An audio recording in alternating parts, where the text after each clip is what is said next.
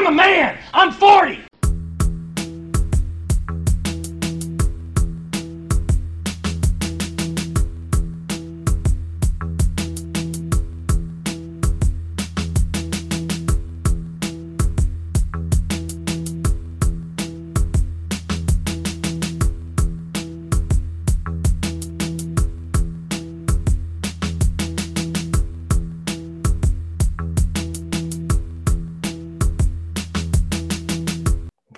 Everybody, here we are, episode 40.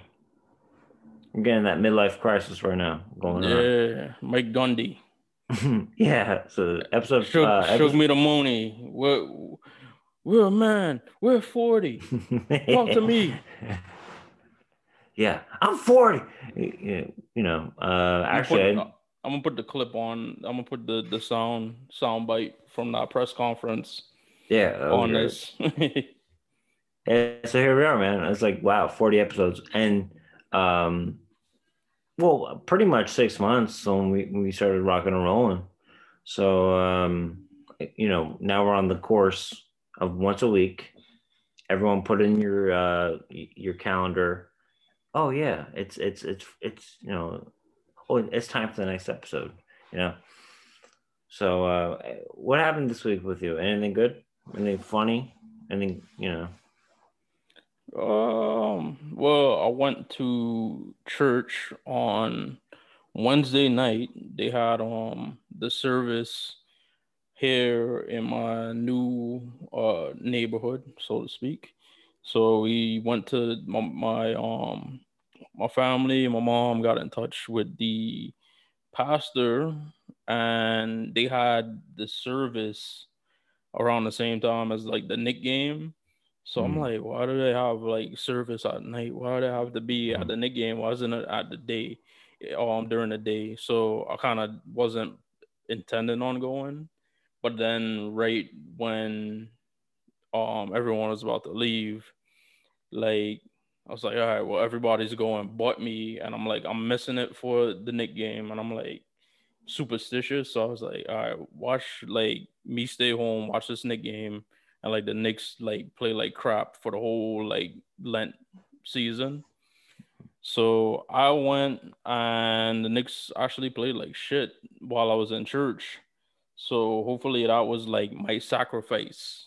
Cause I was thinking, I was like, you know, like um more like basically after the Yankee season ends, like the Giants really don't give you nothing to like hope for. I mean, obviously the season, um, the whole division was like trash. So the Giants actually had a chance to make it to the playoffs. We talked about that. Doug Pederson, um, fuck you once again. Um, but you know, and then the Knicks play, and then you know the Knicks haven't been to the playoffs in like eight years, so they usually start to fizzle out, you know, between February and March.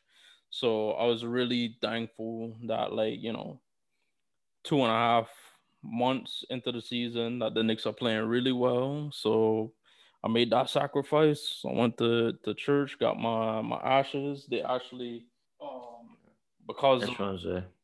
because of the the the pandemic they couldn't really give a, um actually you know put the the ashes on you so um Wow. they bless this um card with the ashes on it so that's how that's Yeah. how we receive our ashes this That's- um this season That's that's crazy. Like uh I was thinking about that. Like normally I, I would do it, you know, I I was once um my mom is devout, um, hmm and she was very upset about it the last few days that she didn't even have a chance.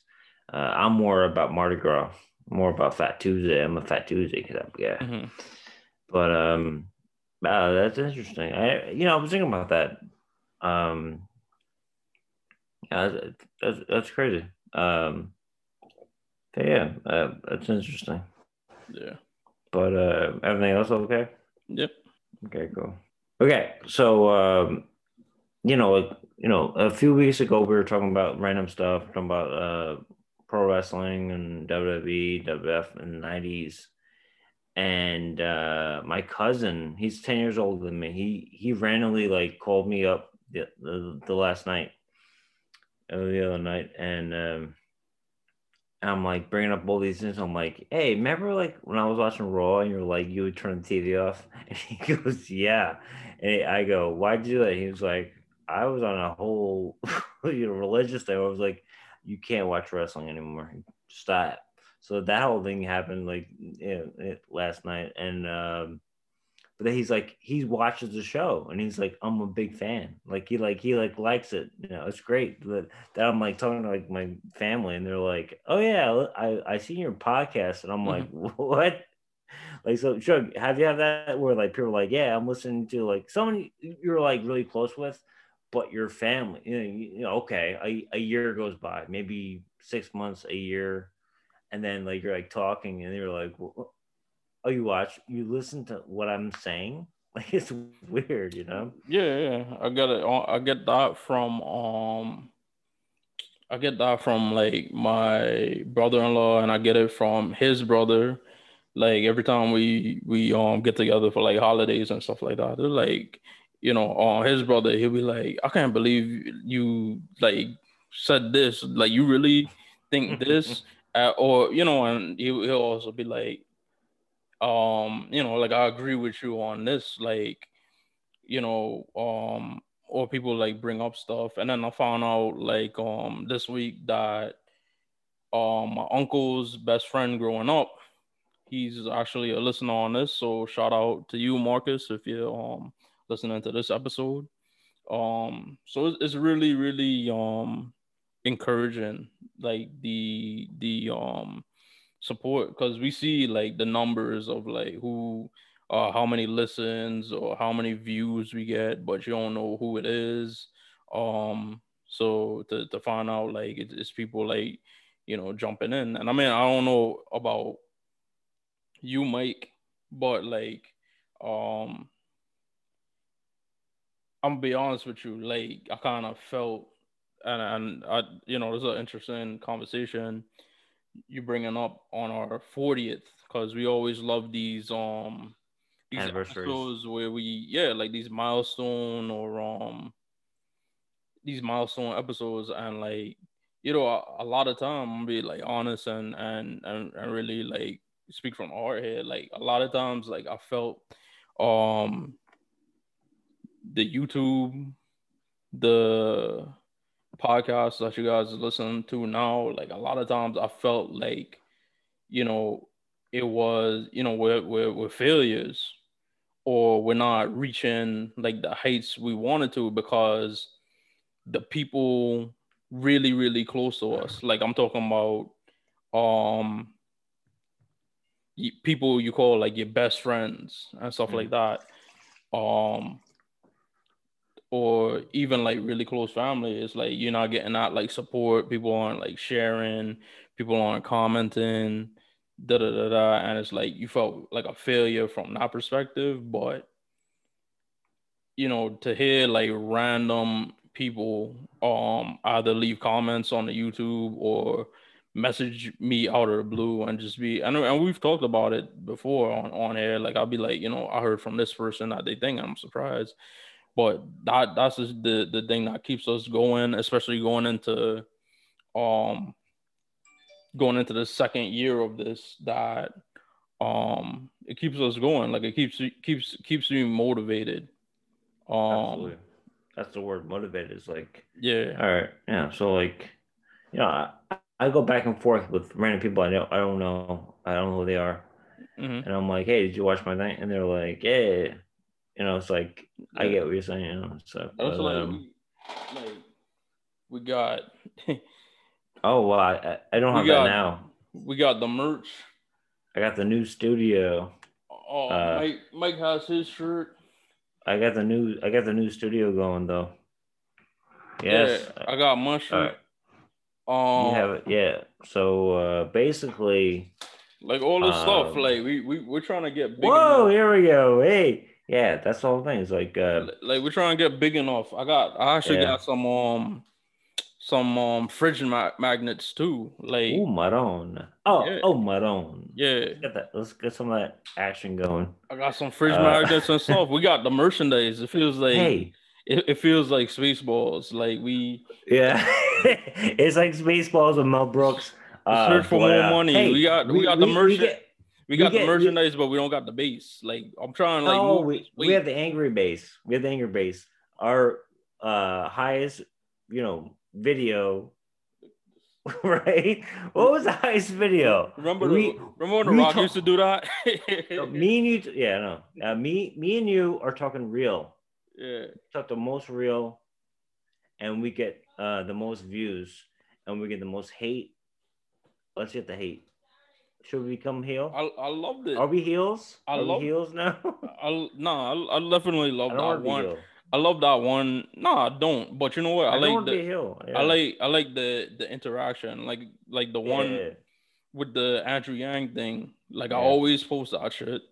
Whenever like Andrew Yang says something some nonsense, I always post the video, and then um Kanye just Kanye and Kim finally like divorced, so I, I attached like the YouTube video to that shit. Um What year is it?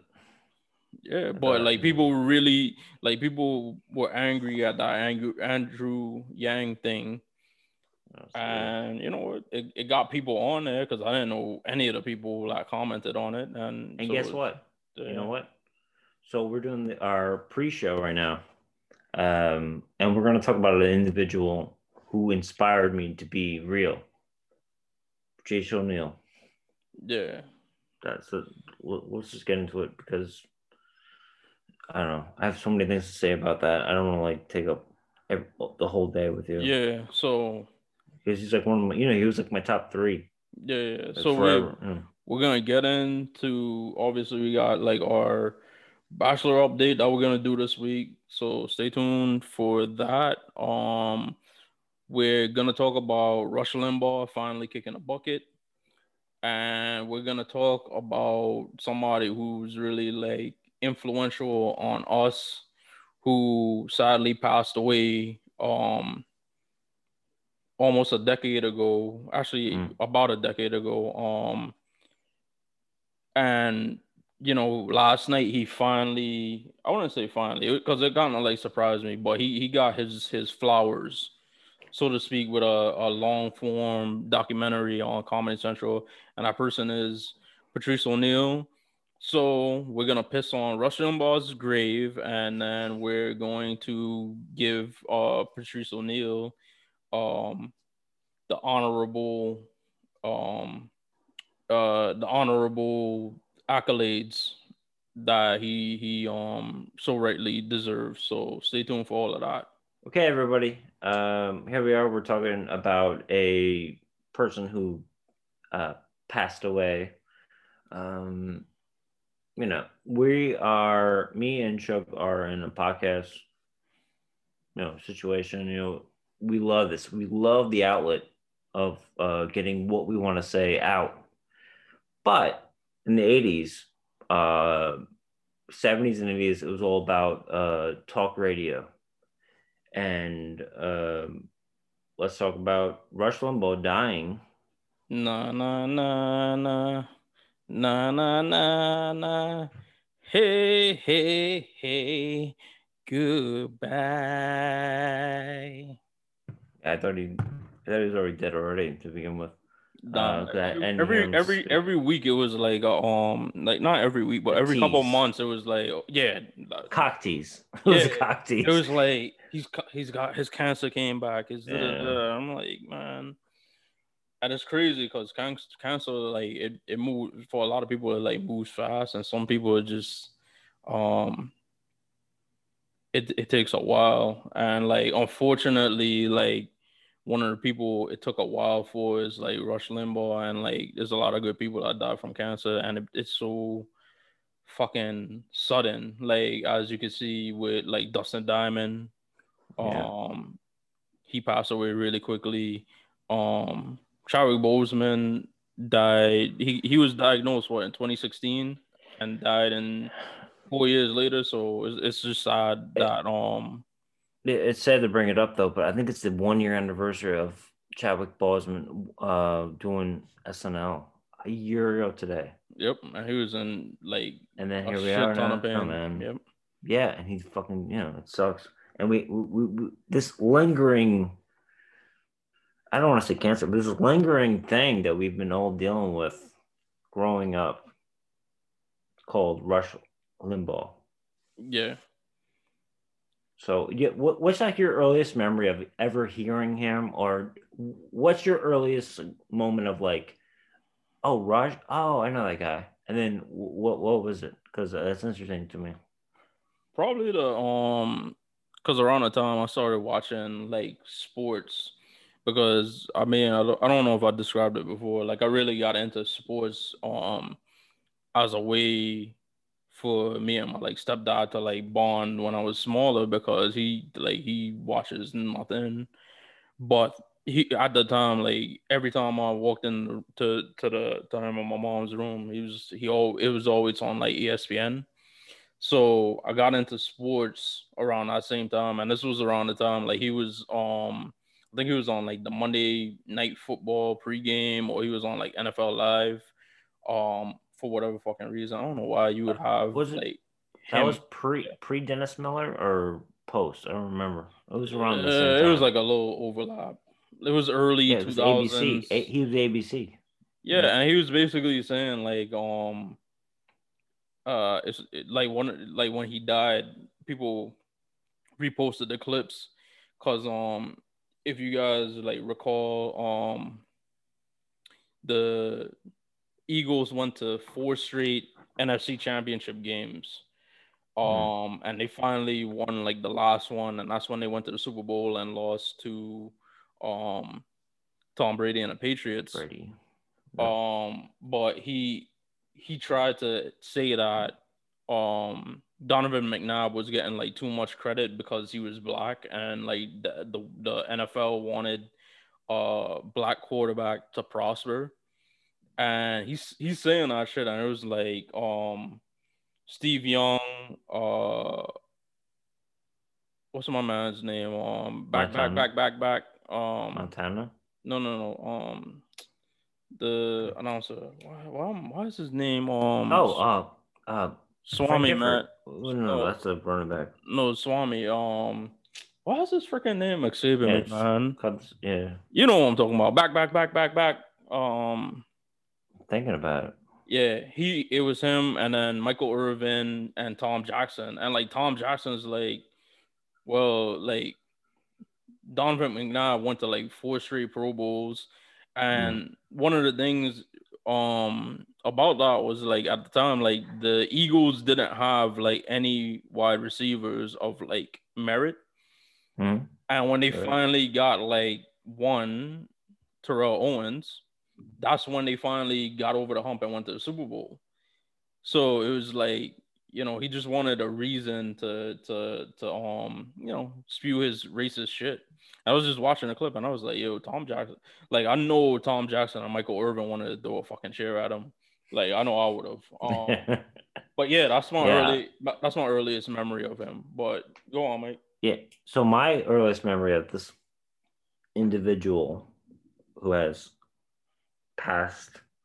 Um, so my dad, um, he he pretty much had his own Shug Me the Mooney in the car when we would be, we would be driving like to like uh, get Nathan's or we, we would drive somewhere to get food or we'd just go into the movie theater and stuff.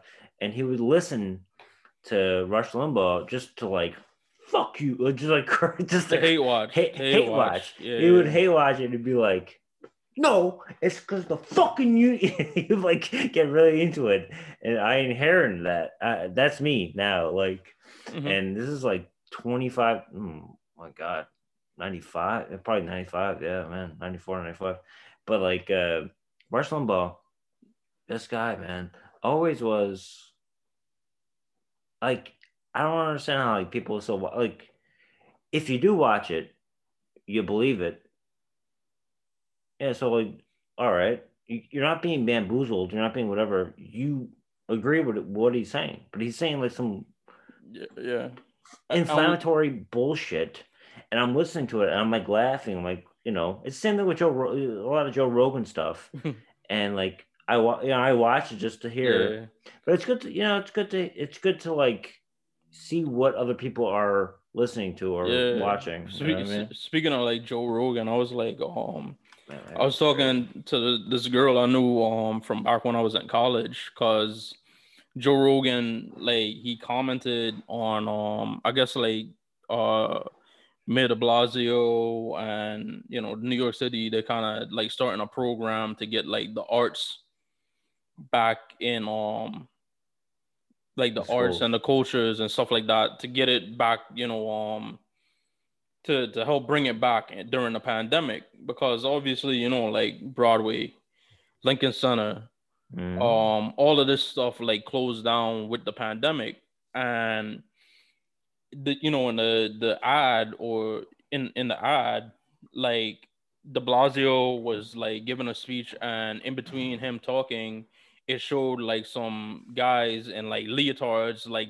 you know dancing so Joe Rogan said this can't be fucking real or some shit like that. I'm just like, wow, like yeah. you know, like men, like male, like dancers is like that, like um flummoxing to you. Um, well, she commented, so then I commented underneath because you know she's from Pennsylvania and I'm from New York City, so I I know um so I, so I was trying to backing her up because I'm like, yeah, this is New York City. Like arts and culture is part of our shit. Like literally, people will pack their bags from all over the country, not even all over the country, all over the fucking world to come here um in order to to be a part of the art scene and it's part of the this fabric of New York City. It's like along the lines of like yeah, we got to get the restaurants and the bars and the businesses like back up and running in the city. Like we need that to come back. Like arts and culture is part of that. And I told her, I was like, you know, like Joe Rogan is a fucking numbskull and his base is full of numbskulls. So he's, you know, he has to play up to that base. And that's pretty much what like Rush Limbaugh did for his whole career. It, you know, it's, it's, you know, it's, um, they try to say it's like conservative. Yeah. But it's like the dude literally, um, made a career of just saying racist, anti, um, just anti anybody who isn't white. Like basically white white supremacist shit. Like for years, he made a business about that, and like all of these these publications after his death, they're like, you know, con- controversial hosts, um, and and um a man who changed radio and blah blah blah blah blah. And I'm like, all right, that's one fucking way of putting it. Like he was he was a racist piece of shit. And the world's literally a better place with less people like that in it. So excuse me for being um happy that you know he finally kicked the bucket. Cause that was a that's the shit I said when he died. I put the the rock um like a gif of the rock, you know, finally. okay. Yeah, I thought he. I thought he died like. I thought he died like a year, two, a year ago, whatever. I you know. No, the whole thing. he's been dying, but yeah. just like it finally, like it finally, like so, happened. So probably like we'll hear the story from like the uh, helper. Like he was like, you know, being you know, but he's not a good person. So I, I can make jokes about this piece of shit. Nah, man. And um, people people were like, oh, like no, but how how do you, how do you, like how did he get famous in the 80s if he's a conservative? Like he was like ronald reagan is a liberal queer like like how, how did like you know he rose the same way as like howard stern but he was like the uh, abc um conservative but like 80s was like the most conservative decade we'd had up until 2000 to 2008 you know? Mm-hmm. like how the hell that happened you know? What did he like he could be more his tie was you know like you know what what what was going on back then? Because we weren't there but uh what do you think you know that's fun you know not funny but it's like i'm thinking about yeah. because uh yeah and I'm like, people are like, if you don't have like, there's no need to dance on his grave. And I'm like, bro, like yeah. he he literally had a segment on his show where he read off the names of like gay people that died from AIDS with like celebratory music behind it. Like, And on top of that, like his whole career, like this is what he wanted. Like he wanted liberals to hate him so much that he he like it's it's um Apropos. it's it's it, nah, it's it's like wrestling. You know how like a lot of these guys, like Iron Sheik or um, you know, these guys that are heels, like they live off of like people hating them. It's like, yo, like uh, you know, obviously I can't be like a good guy, but if I'm gonna be a bad guy, like I have to really, really like lean real, real far into it. And like that's what he did. Like he wanted people to literally hate him. Like he I think in his mind, if like he died or when he died, if liberals like me and Mike are sitting here spending like uh 20 30 minutes like literally talking shit about Yeah. him and talking about how glad we are how glad we are that he's gone like that's he he he's he, he's in hell he's in hell and he is probably ordering shots on top of shots every time his you know how they say like every time something Yeah. happens like a, uh, a angel gets his wings Yes. like every time somebody shits on like Rush Limbaugh, he's in hell, like getting like a pineapple shoved up his ass.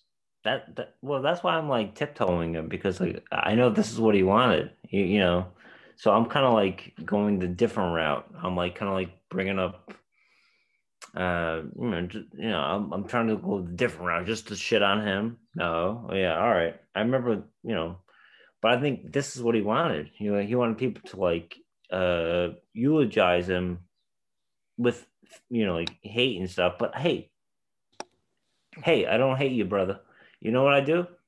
You used all those fucking nincompoops because you said uh you said a word like he used all these guys and these women to like believe all that bullshit and he was doing the whole heel thing and he Mhm. got off he got away with it he got a fucking medal of honor and then Well, medal of uh, honor look at the guy who gave it to him.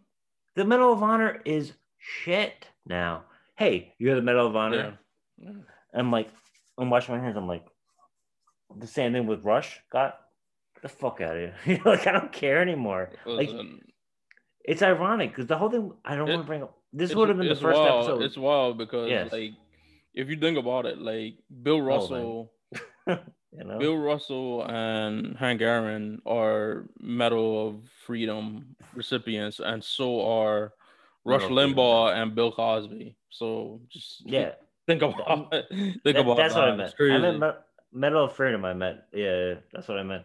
But it's like it the that you know the key word is devalues. It devalues everything. Trump. I didn't want to bring. devalued I, everything. I do. I, I did not want to bring him up. This has been the first episode. I would not bring him up, but he devalued everything. Yeah. And ironically, he said, "Oh, I'm gonna drain the swamp, whatever, whatever." I was like, "Well, all right. Oh, he he he, Let's start over again." Hey, if we start over again, you know, he like he brought like a septic tank removal truck, like a, a whole fleet of them oh, to the crazy. swamp and let them dump in that swamp, like instead of draining the swamp. But my thing too is like, you know, what do I say? Always say every time we do a tribute to somebody after they pass on the show. Well, usually you would say, as a normal human being, you'd be like, "Oh, I wish we showed more appreciation to them." But no, not with this guy, right? No, but well, that and then the other thing I always say is like, you know, the inspirational thing is how people talk about you, how oh, how Oh, yeah. they talk about how they talked about after they pass, Mm, and there you you know, I always say like that inspire. It's it's it's sad that they die, but it's inspiring because it it inspires you and motivates you to live a good life, so that God forbid, you know, you're not here the next day that people speak well of you. Mm. But Rush Limbaugh, he was a fucking awful human being with a platform. Like it, it, it that's that's a fact. And he used his platform to spew white supremacy, homo- homophobia, Eh? um, full blown racism. Contradic- contradiction because he, he he did a whole thing about um addiction and then he every, and he goes I I need time I need time off because I have an addiction but he went a whole thing was like these people need to be wiped off the face of the earth. Yeah. And then th- he had a fucking addiction to fucking Percocets. Yeah. So, um, and not off with I'm gonna not off and just say rest. You know, rest in piss. Rush Limbaugh. Anything you gotta say um before we part on this? No, not really. Um, I thought he was dead already. Oh, and then the other, and then the other thing, I was like, yo, like the the one thing, like you scrolling through Twitter, and it's ironic because it was on Ash Wednesday, so it's like a religious day, and I, I Yes. felt, you know, you kind of felt bad. It's like, yo, like you're supposed to be holy today, and I'm just like, Yeah. yeah, but you know what? Like, you know, this this guy was definitely like not the um the holiest person, so it's it's thing. But the thing with like Twitter, I remember I said it. It was like I'm like I I'm hyped for today because this is like a preview of whenever like Trump kicks the bucket because people Oh, are man. not going to be nice that day. Like it, it, it, it- it's gonna be a fun day when when Trump finally like um you know I, I think he's dust. he's gonna be like a hundred. yeah and then That's people, how. No, then no, he's gonna live. He's gonna live. We'll be like 58 years old doing our episode uh 5,000, whatever. And this guy's still gonna be causing trouble in our lives because he just they won't go. He won't go away. no he's gonna die at some point he, he's gonna die Either Like, tomorrow. within- he was the old he was the oldest president like before he's he's gonna die like soon I know. Um, but yeah, people uh, along with like Rush Limbaugh, because everybody got into it was a festive day on there, and like everybody was like, man, like you know, because the the thing now is like they say, um, um, put them in a pack, like you know, like that's that's what people call, you know, that's how that's what we call weed now. So people say like, yeah, we smoking that that Rush pack now, and like it was like, how's that shit hitting? And it'd be like, yeah, it's just hitting good. And then like they started saying it was like, yo, like that Bill O'Reilly pack, like when Bill O'Reilly kicks the bucket, that shit's gonna be hilarious. Yo, that dude, he disappeared though, man. He Nah, went like he went fucking like. it's gonna be fun. Hey, no, no, no, no. Bill O'Reilly is like the Louis, Louis, uh, uh, Louis the Seventeenth, whatever. Like, fine. Like, oh yeah, we haven't really dragged this guy in the mud because he, he disappeared. You know, Louis the Fourteenth. Like, yeah, yeah, we're gonna bury this motherfucker when when he's gone. Yeah, Yeah, that's funny. He's a Uh, fine. He's he's a fine liqueur. man. Love When he passes away, like you know, people play like I'm gonna miss you. Um, not, not I'm gonna. I'm, I'll be missing you with um oh, Puffy the, and Puffy and um did a puffy dance? and like you play like Crossroads when somebody die. Like when Bill O'Reilly dies, we just play "Blow It Out Your Ass" from um, Ludacris because he spends a whole verse like shitting on on Bill O'Reilly. So we'll be we waiting go, on that. man. We'll be waiting on that. So Rush Limbaugh, like, um, if you could hear me down there, fuck you. Yeah, absolutely. Uh, Rush Limbaugh from my my existence.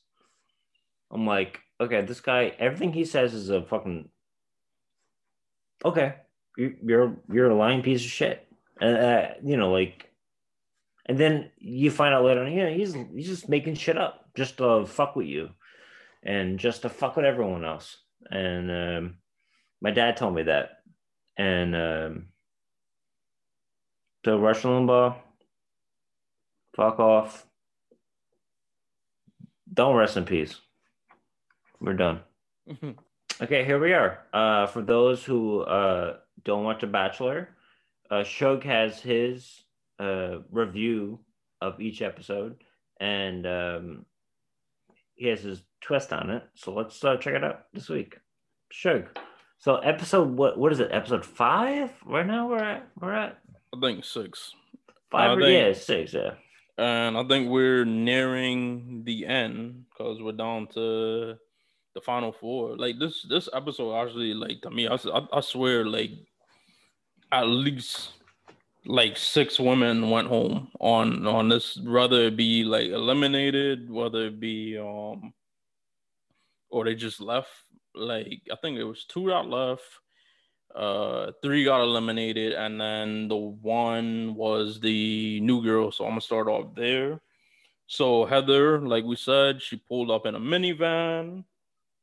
And I found out weird as shit because The Bachelor, like, why did she need a whole minivan? But that was actually explained. So it starts off where the last episode ended, where she interrupted um Piper and Matt's um one on one, and she explained why she was there. Um, I explained it a little bit last week that I guess um Matt's really close with the former Bachelorette um Hannah, and I think his best friend is was on Hannah season, or they or he won Hannah season. Um, Hannah Brown, and Hannah was friends with this girl Heather, and he- but Heather was actually like a contestant on a prior season of The Bachelor, and Hannah basically told her about told Heather about Matt and said like he'd be a perfect match. So Heather um she explained that she took a red eye um basically well i don't know if this is like um you know reality Kayfabe. yeah that she basically like funded her trip there. And she took a red eye and she went to the rental car place to get a car to drive up to the resort where they're staying. And basically like the last car that they had available was the um, minivan. So that's why she was driving a minivan. Um, I don't like like I didn't like her. Um, I wasn't feeling her vibe. Like I said last week, she popped up. She had no mask on and nothing, and I'm like, Oh yeah. uh, uh, that was odd to me. Um, but I do respect that she made the first move because I always like I, I like that in women. Like women rarely make the first move. So to like show initiative and say like, all right, like he could be a poss, you know, I could he could possibly be the man I want to I, I spend the rest of my life with. Let me do something about it. Like I, I I respect that. Um, she introduced herself to the girls, and they were like really like snarky to her. Like it was like uh, some like mean girl shit because they accused her of bachelor hopping because they said, "Oh, you lost that other season. Now you're trying to come in and win this season." Or like, you know, it's kind of like, are you doing it because you actually like him, or you're doing it to get your face out there? Um, this is a, a fair question. Question, and she, you know, she didn't really get off to a good start because she interrupted Piper, um, at match date um like I kind of lie, like the girls that were there, like they were really like mean to her. Um Piper, she was like justified a bit in being mean because like she did interrupt her date. And it's at that point, like he's basically, as I've said, like the amount of girls have whittled down so much that we're at like the finish line. So anytime that you get with him is you know is is very valuable. Um and she also didn't like acknowledge her because it's one thing to say like you know talk to the girl and like be like that. She just walked in there and was just like matt i need to talk to you. Like do you mind if i talk to you for a second? Like you know piper wasn't even there. So that's why i say piper was kind of justified in like you know like standing up for herself. Serena C. Um, she was mean because like after these girls like were attacking her, um, verbally, uh, Heather started to cry and tried to like explain like what she was trying to do. Like she was, you know, basically saying like I'm not trying to like disrespect anybody here, and I'm not trying to like, you know, um, ruffle feathers and stuff like that. And she's like crying, and then Serena C says say it in your um like testimonial. I don't want to hear you crying. And I was like, wow, like that's like really like catty. Like even for the um even for that, um for this show. Uh Matt ended up sending her packing because he was like, you know, like at this point, like every he already built connections with the girls that were there. So for her to come in at this point, he felt like it would be disrespectful to them. And he actually went out and apologized to the group and said, you know, like, um, you know, he, like he really was like blindsided by the whole thing, and he explained like he sent her home because he felt it was disrespectful to to them, and he um, and it actually like got some of the girls even more like um attracted to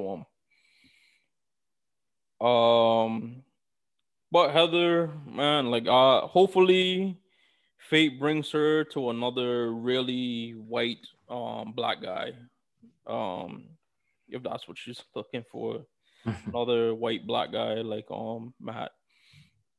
And he said there'll be no more new girls.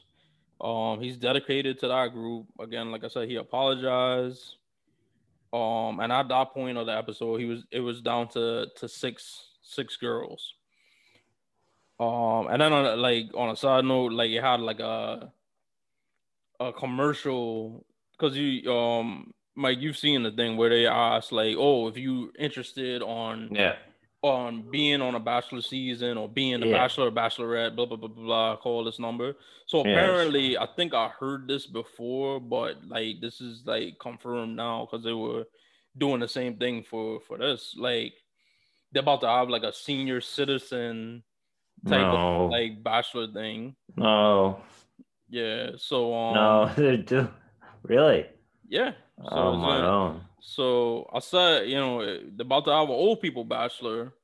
So you're about to see some Diane Keatons and you're about to see some Diane Keatons and some Danny Glovers um hooking up because you know they couldn't date black guys when they were younger because you know America.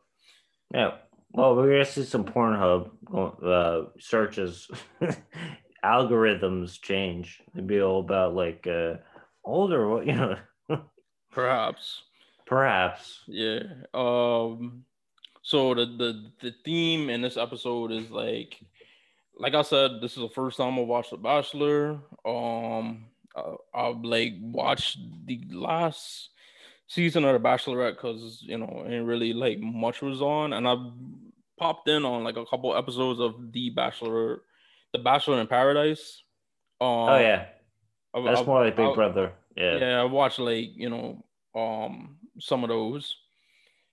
But I do know there's a point in the season where the Bachelor or Bachelorette has, you know, his their final group of um suitors, so to speak.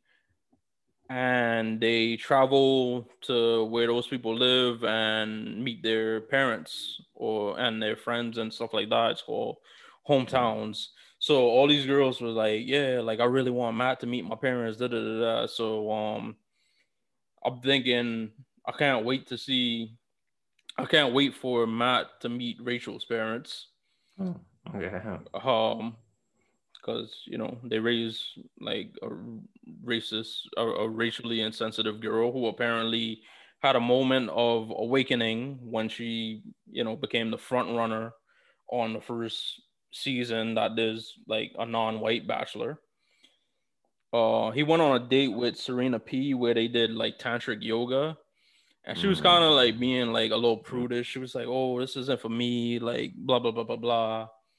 Um, it works.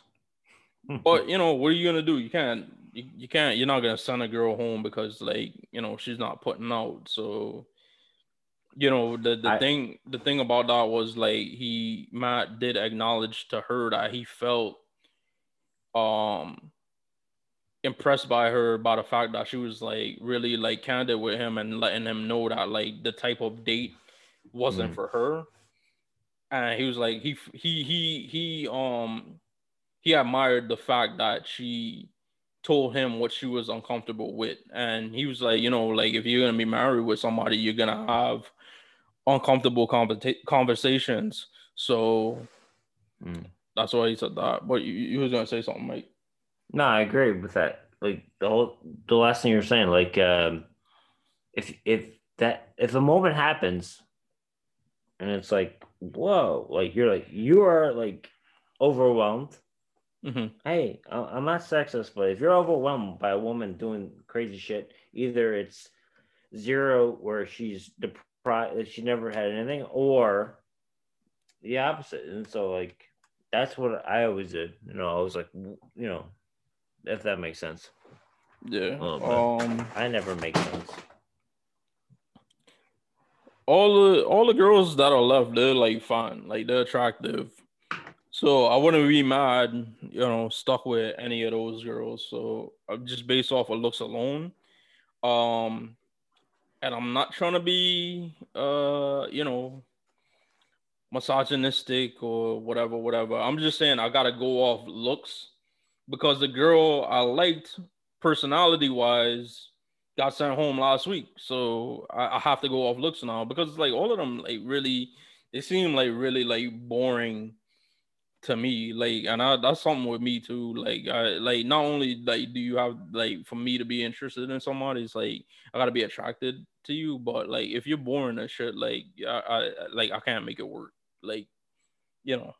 I totally get it. Like if I went on a show and Mhm. a girl went on a show, I'm like, me and you are gonna go fucking buck wild. We're gonna go crazy. Like you know, I would love like a crazy chick like that. Like, oh yeah, and then eventually when our like celebrity status settles down, then Lord we willing. could be yeah yeah. But it, that's the whole point. But like you get someone who has no idea why they signed up for this and then they go crazy and then they're all like weird and stuff and i think there's some i think i yeah there's a few people from uh the reality shows i watch where like they're still together after 10 years because they they want to be famous you know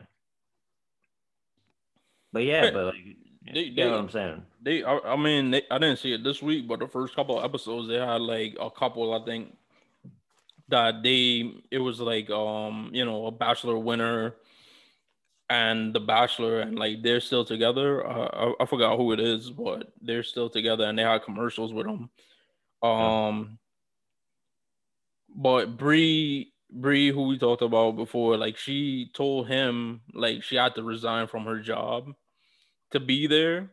So this was before like the rose ceremony. So I was like, and like he's been sending girls home left and right, like after Mm. these um after these one-on-one dates. Mhm. So I was like, yo, imagine he turns to her and so I was like, oh, like, you know, I understand you made like this big like um decision to be here and it cost you your job, but you know, I don't think like um I don't I don't think I could see myself with you and like send her on a car and like on a car, car ride home. I'd imagine like I'd imagine like when she like if she doesn't win, like whenever she leaves, she's like, I fucking quit my job for you and just like it it it it, it it'll be um I want to say it's funny because it'd be fucked up if she really had to resign from a job to be on the show. it happened on my show. I like Big Brother. It happened. Uh, she slept with a man for months, and then there was uh, the man who was in charge, and then he had to pick like two people. So he had to pick either the girl he was sleeping with for a, for a month Mhm. or his buddy that no one else knew that they kayfabed that they were like hitting each other. And he goes, uh, me and me and him have been like buddies the whole time. Uh, you're going home now. Goodbye. Yeah. And then he was sleeping with her. But this is a different. This is weird though because like Big Big Brother, you, you live in the same place and what's up. Bachelor is like you are committing to. This is why I'm here. You know, it's kind of like you know, it's Yeah, way it- different. and you bring up that word commitment and like yes, I'm, I'm you know, even like six or seven episodes and I'm sitting here and like when they're talking about like my relationship with Matt, like I'm dating Matt and um stuff like that. Like I'm still getting used to that jargon because I'm like Yeah, y- right. like you're still here with like six other women. Like it's basically like polygamy. Cause it's like you're here with six different women that are date also dating Matt. Like, um, Yeah. That's why I never got into it because I I- I started watching the show Sir, Sister Wives, yeah, and it's it's about you know it's a polygamous uh, family, and I'm I just can't get. That's not me. I mean, hey, I'm not knocking any uh, Mormons or whatever, but that's not even that's not even part of the Mormon culture anymore. Like that's not even part of it anymore. hmm That's like it's a niche. It's a very small uh thing. So I'm just like how like I'd be so jealous. Like I couldn't I couldn't even do it. You know, I, I couldn't do it. yeah. Um, yeah, that's one of the things. Like, I think a couple weeks ago, you asked me to, like, if I was on the show, and I'm like, well, I'm a I'm a jealous ass dude, so it's like. I mean, not jealous like relationship wise, but if I like a girl and I see somebody else like trying to get on her, like I, I do get jealous. Um, so I don't know how I do that being on like a show with like 30 other guys and not and not feel some type of way. So it, it's it's interesting. So I don't know if I could be a bachelor ret contestant. I could be the bachelor though. Like, yeah. Shout out, There get me you go. on a. You know, if we had like a bigger following, like I'd be like, yo, we could do like the Bachelor on here. For, we I could actually do for the love of Shuggy. I, I put your uh, name in the actual thing, but nothing, you know. I gotta hit Yeah, the. I- I gotta hit the gym. I gotta hit the gym because I'm telling you right now, if like Katie's, if Katie's really the next Bachelorette, and I think it was like confirmed, because that's how I got like her Instagram. Because somebody else posted it on Instagram and it, it tagged her in it. I was like, yay, I can see Katie again. Da, da, da. And I'm hyped because she she's like I found out like she's a cat person. Like, and I was like, I love cats. I know that that came up because of Bachelor. I was like, "You like cats?" I'm like, "Okay, I like cats too. I like both. I like stray cats.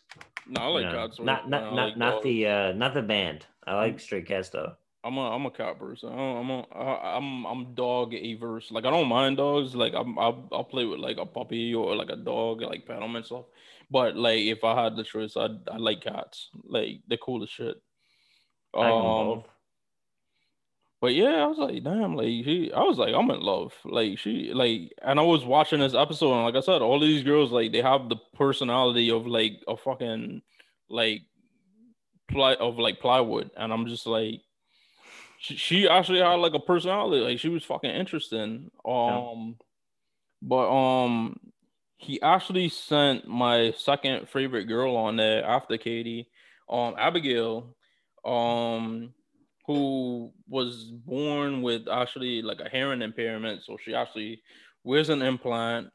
Um, so it's cool to see somebody um with with with you know I don't want to say disability because uh, you know that's not the the the, the Impairment.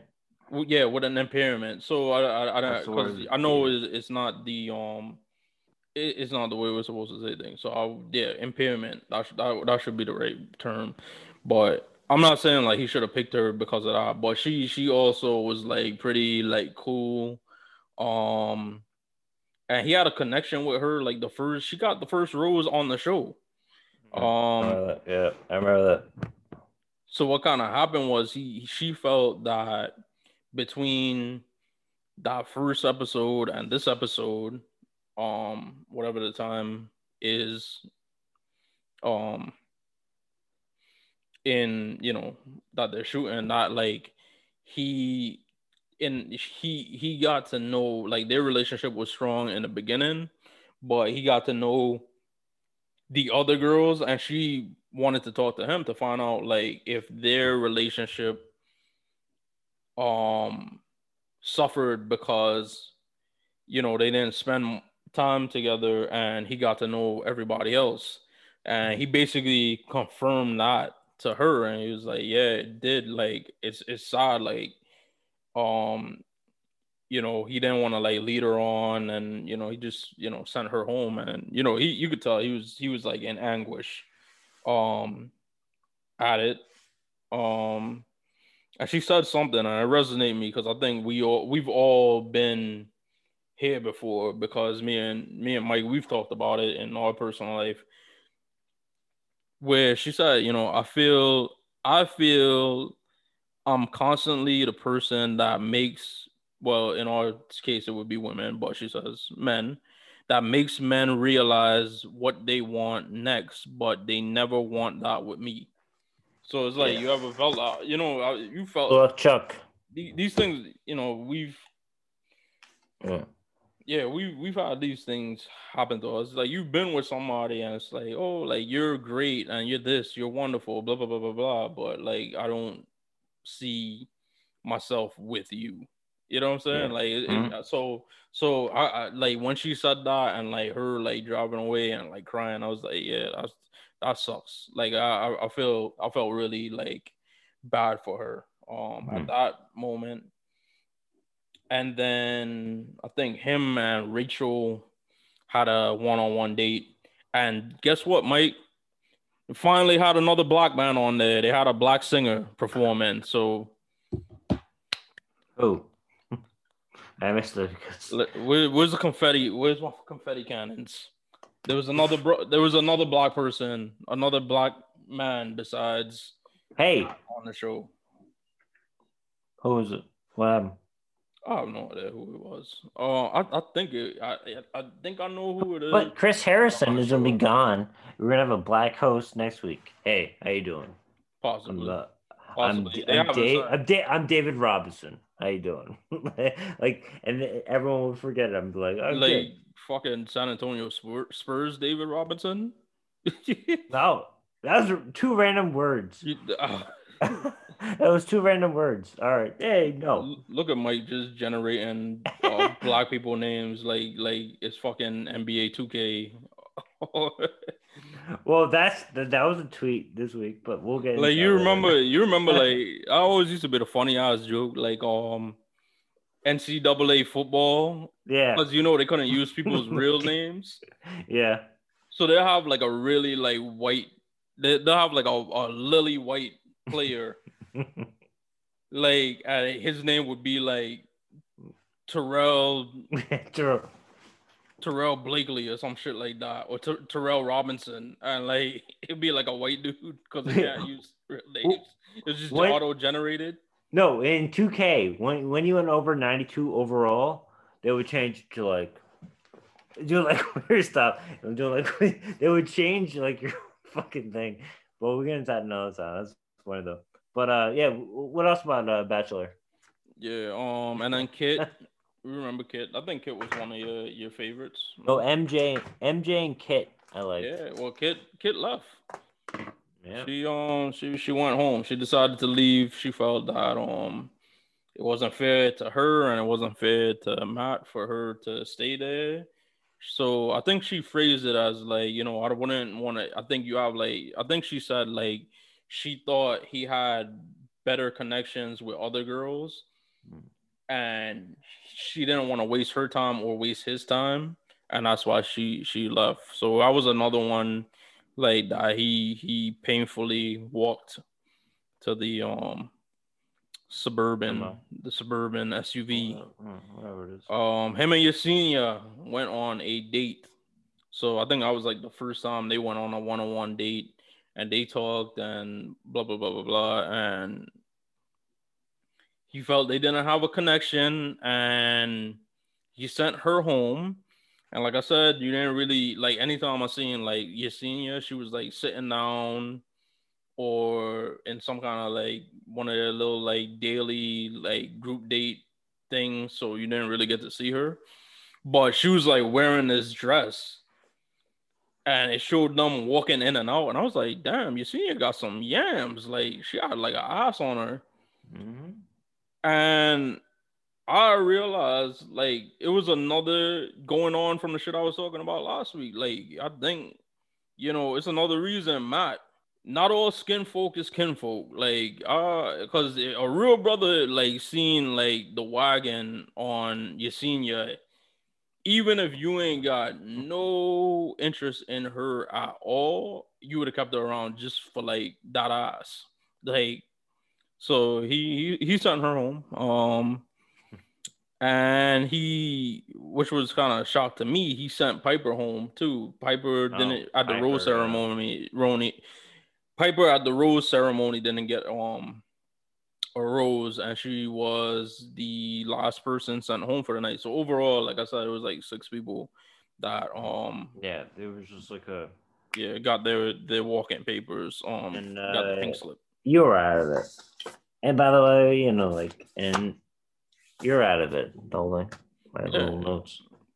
Yeah, it was um it's crazy. It was like watching um it was like Brock Lesnar at the Royal Rumble last year. Oh, Remember when you he just like do all like the first 15 people? Hey, hey, but that was staged though. This is real. Well, This how is do real love. how do you This is- not how do you not know this was staged? This is real, right? Also, well, so the final four, so the final four Kayfabe. is Rachael, Mm-hmm. Serena, P, Michelle, and Bri. And so now we talked about everybody was like, "Oh, uh, this was the the the interesting thing I thought about after the episode because I was like, oh, so it's um three black girls and then one white girl, um, but because we talked about the or the, the thing about him was the the race thing like he felt compelled to like pick um a certain way like he discussed that the first episode and stuff like that. And you know like uh black women and and stuff like that that are watching it like if he doesn't pick a black woman he feels like he's gonna um uh disappoint them so three of the four women that are left are black, but then they showed like the preview because the next episode is the the hometown when they go and meet the parents and stuff like that, and like all like three of them are like biracial. So There you go. There you go. include, including Matt. So it's like uh That's great. You know, that'd be, you know, yeah, so they're all biracial, and then like Rachael, she's the one white girl, and you know she had this racist thing, um, controversy, and mm, she's oh, yeah. supposedly the favorite. So it's not gonna shock anyone if he if he picks her, but it's gonna be like, wow, like you still ended up picking a white girl, and Mm. um, so I'll be an interesting the the discourse.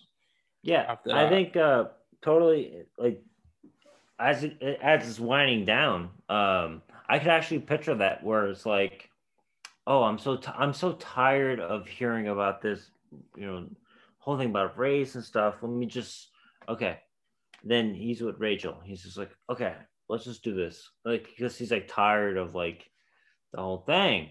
Like Mhm. uh, I feel like that would, you know, in someone's mind. I'm not, you know, I'm not, proje- I'm not projecting. I'm just saying. Uh, I could see that, but I, I'm excited to see uh, the final of the show. I didn't. I thought it was gonna go on till April. Remember, I was saying like, Yeah. oh wow, so many guys. I mean, so many girls. I mean, so um, yeah. So we're gonna get more in depth. We should get more in depth with it because, uh, you know, the way you describe it, it's like, wow, yeah, this is like, okay, this is, this is good. This is I like this. You know? Yeah. So it, seems like it's winding down. So we'll see how many more episodes is left, and um, then we'll probably just um wrap it all up in in in the um when it's all over, and then see where things go from there. Okay, so uh, me and Chuck, uh, we always talk about uh, comedy and uh, stand-up comedians. Uh, about a year ago, you know, a year ago we saw uh, Artie Lange, um, but we always have this uh, this in common where we talk about um, the idea of like going on stage and like, performing. So our version of that is this. We're, we're talking like that and uh, Comedy Central actually did a documentary. It came out very recently, uh, from when you hear this, uh, about uh, Patrice O'Neal, and uh, you know we watched it. Uh, it's been how many years? Like I guess twenty years since like the first time I ever saw him like perform on TV. Never got to see him perform live, unfortunately so the whole thing is like you know he passed away uh 10 years ago so we did you know the whole tribute to him and um we have a lot to say about this. Uh, Shug, you're first. What do you have to say about watching it? Yeah, so you know, um, Comedy Central, they um they're part of like Viacom, so that includes like MTV, BET, mm.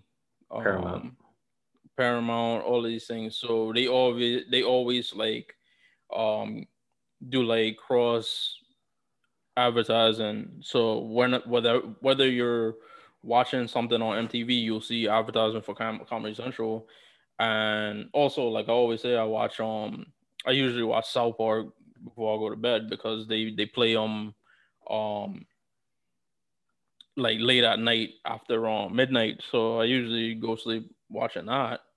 So I saw several commercials and it shocked me the first time I seen it. Well, actually, I think I saw it on Twitter. Like it came across my my my Twitter timeline um that this was they were doing this.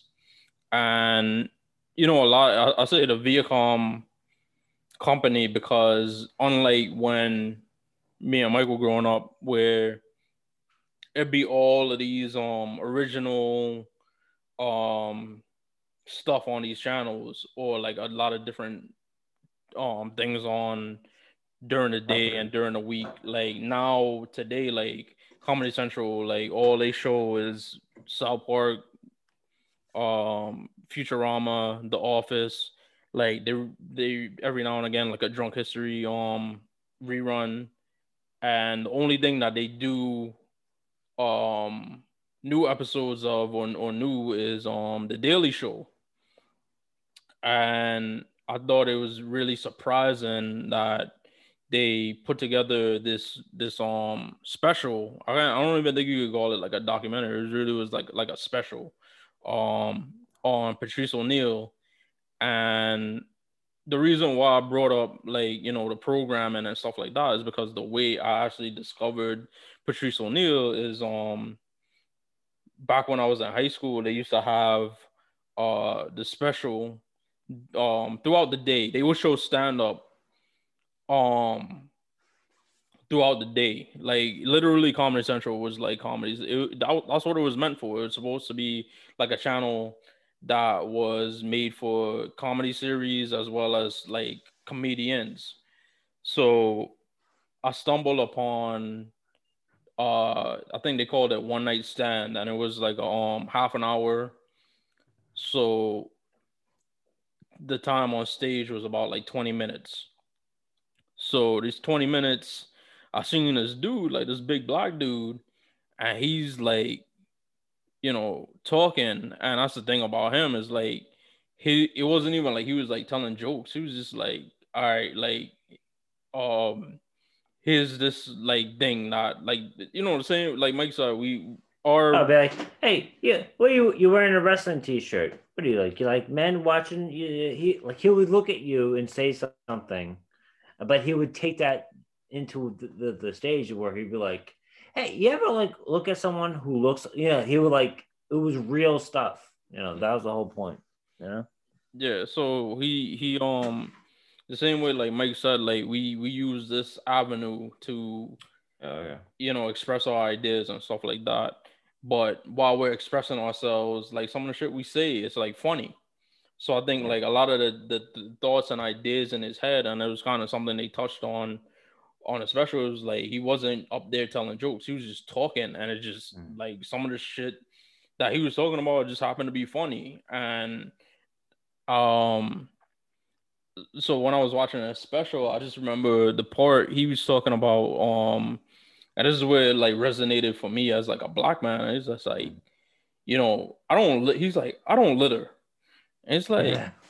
and like he waits, and he's like, you know, it's not because I don't care about the environment. I mean, it's not because I care about the environment or um, yeah, whatever. He was like, you know, I'm just so afraid that, you know, I just decide to. I'm drinking a can of Pepsi, and I like throw the can into the bushes and it rolls down the hill and it lands on like a dead white woman and it has all my DNA on it and all of a sudden I'm the Pepsi can killer because I was lazy. so Pepsi, I, yeah, and I and I usually like um I usually take my garbage to like a trash bin. I don't I don't really litter because I wasn't like raised that way. I was I was raised, you know, to clean up after yourself. But I always also after he said that, I always keep that shit in mind because I'm like, you know, especially like when you're drunk and and you're going out to the city drinking and you're walking around and stuff like that. Like, you know, you really as, as a black man, because we've seen people get falsely accused of shit like literally since the beginning of time. Like if you're black, so you know him saying ah he like I and I like I said I don't think it was like a joke. I think he was like being dead fucking honest. Like somebody probably was like Patrice, why like why don't you just leave like just throw that can there? Why like we, we went walking. You know I could imagine him and the, the group of like so the the group of stand up comedians that he was friends with just like walking around the streets of New York looking for a trash bin, and we're like, why the fuck did we walk so far? And he's like, do you not see how big and black I am? Mm. Like, I have to take this shit to the trash. And like another thing he said was like, um, everywhere he goes, he or he go he go like anytime he goes out at night, he makes sure to go and um buy something, even if it's something stupid and get a receipt. And he's like, you know, I always used to get like I'll get into an argument with the fucking the the the the bodega owner or whatever because I want a receipt for like a 25 cent pack of gum. And he's like, not only is like the argument like because you know he doesn't want to give me a receipt, it's also so that he remembers me. So if some shit happens, yeah. like the police come to talk to him, it's like, yeah, I remember that fat fuck yeah. he came in here and he wanted a receipt for a 25 cent piece of gum. Da, da, da. And like again, this is something that I think I didn't even realize it, but it's something like he had an influence on my life because anybody mm. that knows me knows I like never really carry cash on me. I always use my debit card. So I also have like that line of thinking, like, all right, every time I buy something, like if I'm out of the bar, like swipe my card. Da, da, da, I'm not paying cash. Swipe my card. Da, da. Because like if some shit happen and I get accused of something, oh like we think it's you that murdered this woman at 810. Like, all right, bet. Look at look at my bank account. Like I bought I was at this bar, I bought like a shot of Jameson at 805 and then I bought a beer at 825. So how did I murder this woman at 815? So it, it's it's crazy the influence this guy like had on my life. Uh, you know, it's, it's you know, I, watched the whole video. I watched the whole docu, and I'm like, I had you in my mind thinking about it. But uh, but way back then, Patrice O'Neal was always the guy who would like put someone like in, in their place. Like uh, uh, my favorite uh, comedian is Colin Quinn you know, he's an Irish guy from New York and stuff. Hey, I can talk about, I can talk about whatever I want to talk about. And he'd be like, Colin, shut the fuck up. you like, you like, you like uh, put him in place with the um the tough crowd, which is like my favorite thing ever. But you brought up the whole thing. Uh, they they mentioned that the, Charles Stuart thing in Boston. Of course, let's uh people who haven't watched the documentary, Boston is uh, kind of like a New York, very like you know, it's a very racist area, and um, right? Can we say that we have the, the history? Boston has the history of uh, the busing and everything. Mm-hmm. So he grew up in that environment where, yeah, but he also had the whole ball busting mm-hmm. because I grew I grew up with ball busting. Like I, I can make fun. I can just bust your balls right now, but like you know, we're very sensitive people. You know, mm-hmm. um, so he grew up in the Boston area. Then he had he also went to uh, an, uh, a camp or something like that. It was a camp where um, it wasn't you know so basically like he, uh, what you said, like uh, he, he put everything out on the stage, and it was like it was so personal that like you're watching, you're like laughing and stuff, but he's being dead serious. He's being the, it was very similar to uh, my favorite comedian, Sam Kinison, just like like like sad and like depressed and stuff. He'd be like, "Yo, man, I'm not gonna be alive a lot. I, I, I'm I'm gonna I'm gonna be dead soon and stuff." And hey, Robin Williams killed himself. You know, he died with different reasons, but like comedians are very sad people. You know, which mm-hmm. sucks. I don't I don't want to like bum everyone out, but Yeah.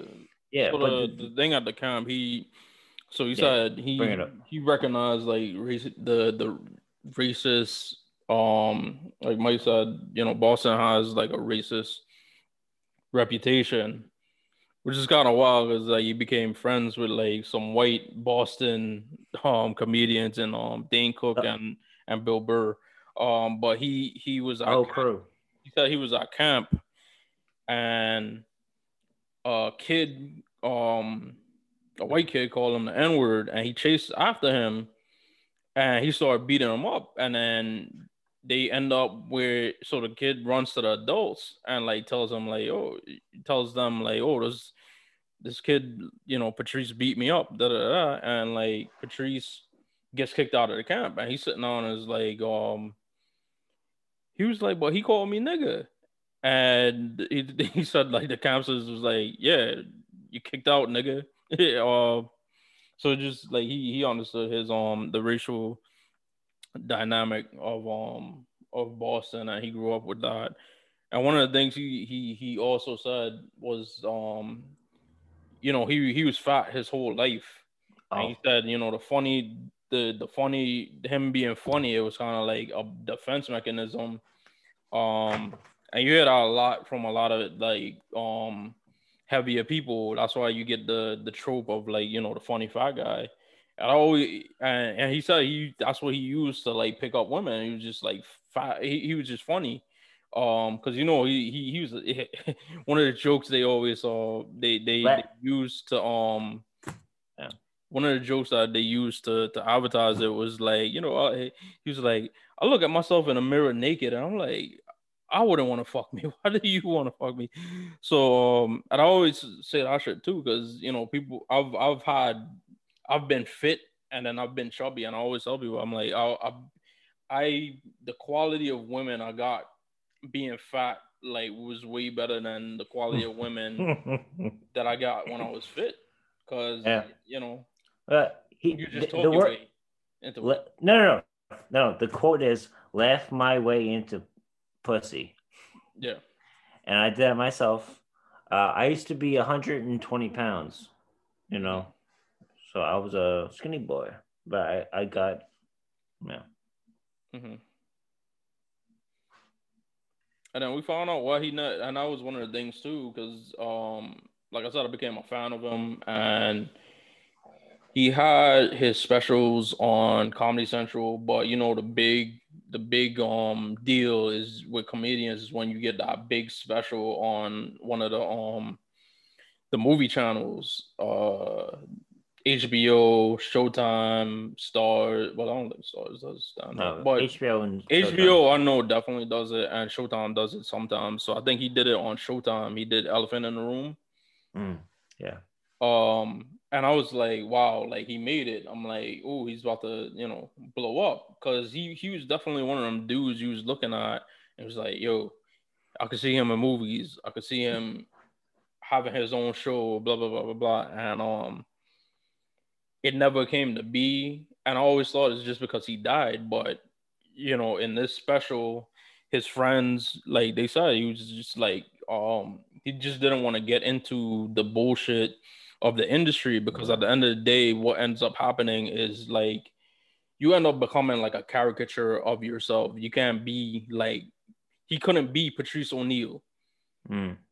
And Yes. um, like one part he said like because I I do remember the show because it was actually after I just you know I, I I discovered him for myself on a Comedy Central special.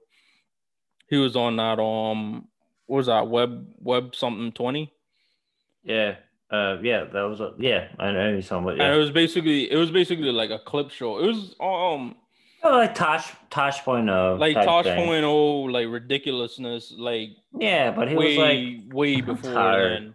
Yeah, yeah. And it was like, on "I'm tired." VH1, and he was just like, you know, it's like not, and it's basically like him just introducing like video clips, and he's like, you know, this ain't me, and it's gonna open up like an audience that like, you know, I'm not really for because it's really like whatever VH um VH1 is packaging me as.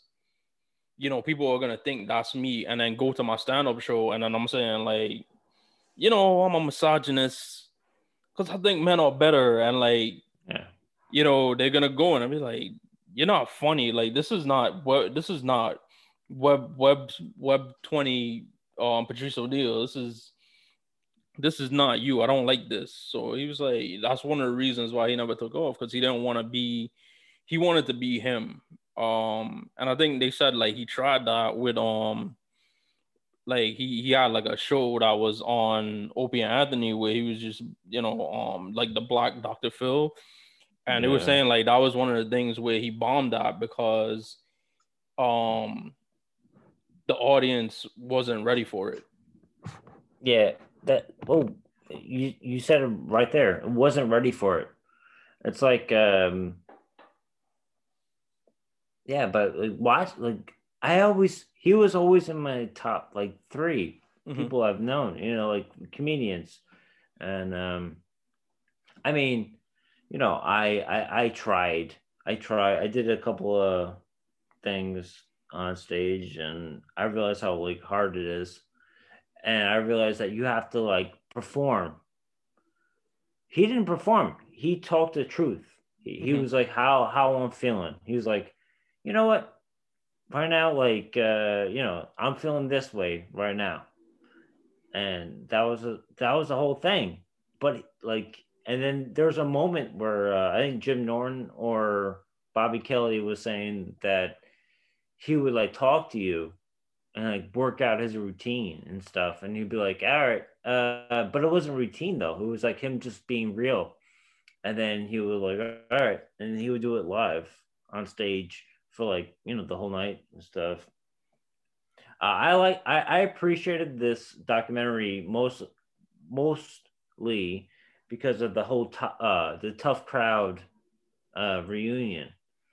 And, um, it was like there was so many times where they wanted to like bring everyone back Mhm. and do a whole thing. You had um, Robertson, you had uh, Robert Kelly. We met him. Mhm. Um, Cool dude. yeah, cool, great guy. Yeah, Mhm. and you you had uh, Jim Norton. Hey, he's you know he's a good guy still. You know he he took over for uh, Cumia. You know Anthony Opie and Anthony. He's there, so he's he- there's a whole branch of like uh, Boston, Boston like um, comedy Mhm. because there was a uh, there was a documentary that came out uh, like 15 years ago, maybe 10 or 15 years ago, and you're like, wow, man, all these angry people came out of Boston, you know, Yeah, and they came to New York. But uh, but you know, Colin Quinn, you know, you know, Colin Quinn is from New York. He's kind of like the same thing. Uh, that's why I, Patrice O'Neal always spoke to me, and he would like, you know, he would like yeah, he would like, you know, say things I did, and he'd be like, "All right, you say this," uh, you know. So that's the whole thing with uh with that. Like, uh, I related so much to him, Mhm. and uh, you know, it sucked. Uh, the everything that happened. Um, yeah, but I was happy that like we finally had a situation where we can have all the comedians Mhm. uh be together. Yeah, and I, I wanted to talk about that too, because um, you know, like you you grow up and it's like you want to be like a famous star, you want to be a famous baseball player or a famous um singer or actor or whatever, and like one of the things I always wanted to do was become like a stand-up comedian. Now I don't got like the confidence for that shit because Kevin Hart he he told a story of how you know he did a set. Um, it was like his first time getting a spot in the Boston Comedy Club in New York City. Mhm. Um, and Patrice O'Neal and the guys was sitting in like the corner in the back, like the other stand-up comedians, and it was like a dead night or whatever. It was like really early or late when like it wasn't like a big crowd. It only had like five, like a handful of people in the crowd, and like he wasn't like hitting, like he, he wasn't killing, and the guys at the table Patrice and everybody, like they were shitting on him and they threw a phone book on him and it was like call somebody. It was like call somebody and and and, and ask yes. them if like you made the right decision. Yeah. And you know, shit like that. It was just like, yo, like if I got on stage and like something like that happened to me, like I would have quit right then. I would have been like, all right, this shit ain't for me. So imagine if like Kevin Hart, that's why I like love him or hate him. Like you gotta respect Kevin Hart because something mm-hmm. like that happened. Oh he, yeah, he, he admits it, and it didn't deter him from like, you know, going on and keep you know trying and trying and trying and and and going up on stage and performing and look at the fucking career he has like look at the life he's he's he's been able to live and you know, I, have always told Mike last year when we went to our comedy show, I'd never been to stand up comedy show. Something I always wanted to do in my life, and I, I told Mike I always appreciated that. Um, he he was able to make that happen for me, and you know, I'll be honest with you, like you know how you go to like Yankee Stadium or Madison Square Garden, and you watch like these stars um play and you're like you're you're just like in awe of the fact that somebody's doing something that you're not able to do like that that show that we went to, I felt the same way I felt going to Yankee Stadium watching like Derek Jeter play because I'm sitting there and I'm like, that's something I know I can't do. And it's not just Artie Lange, it's the people that even the other people that came on before them whose names I don't even know.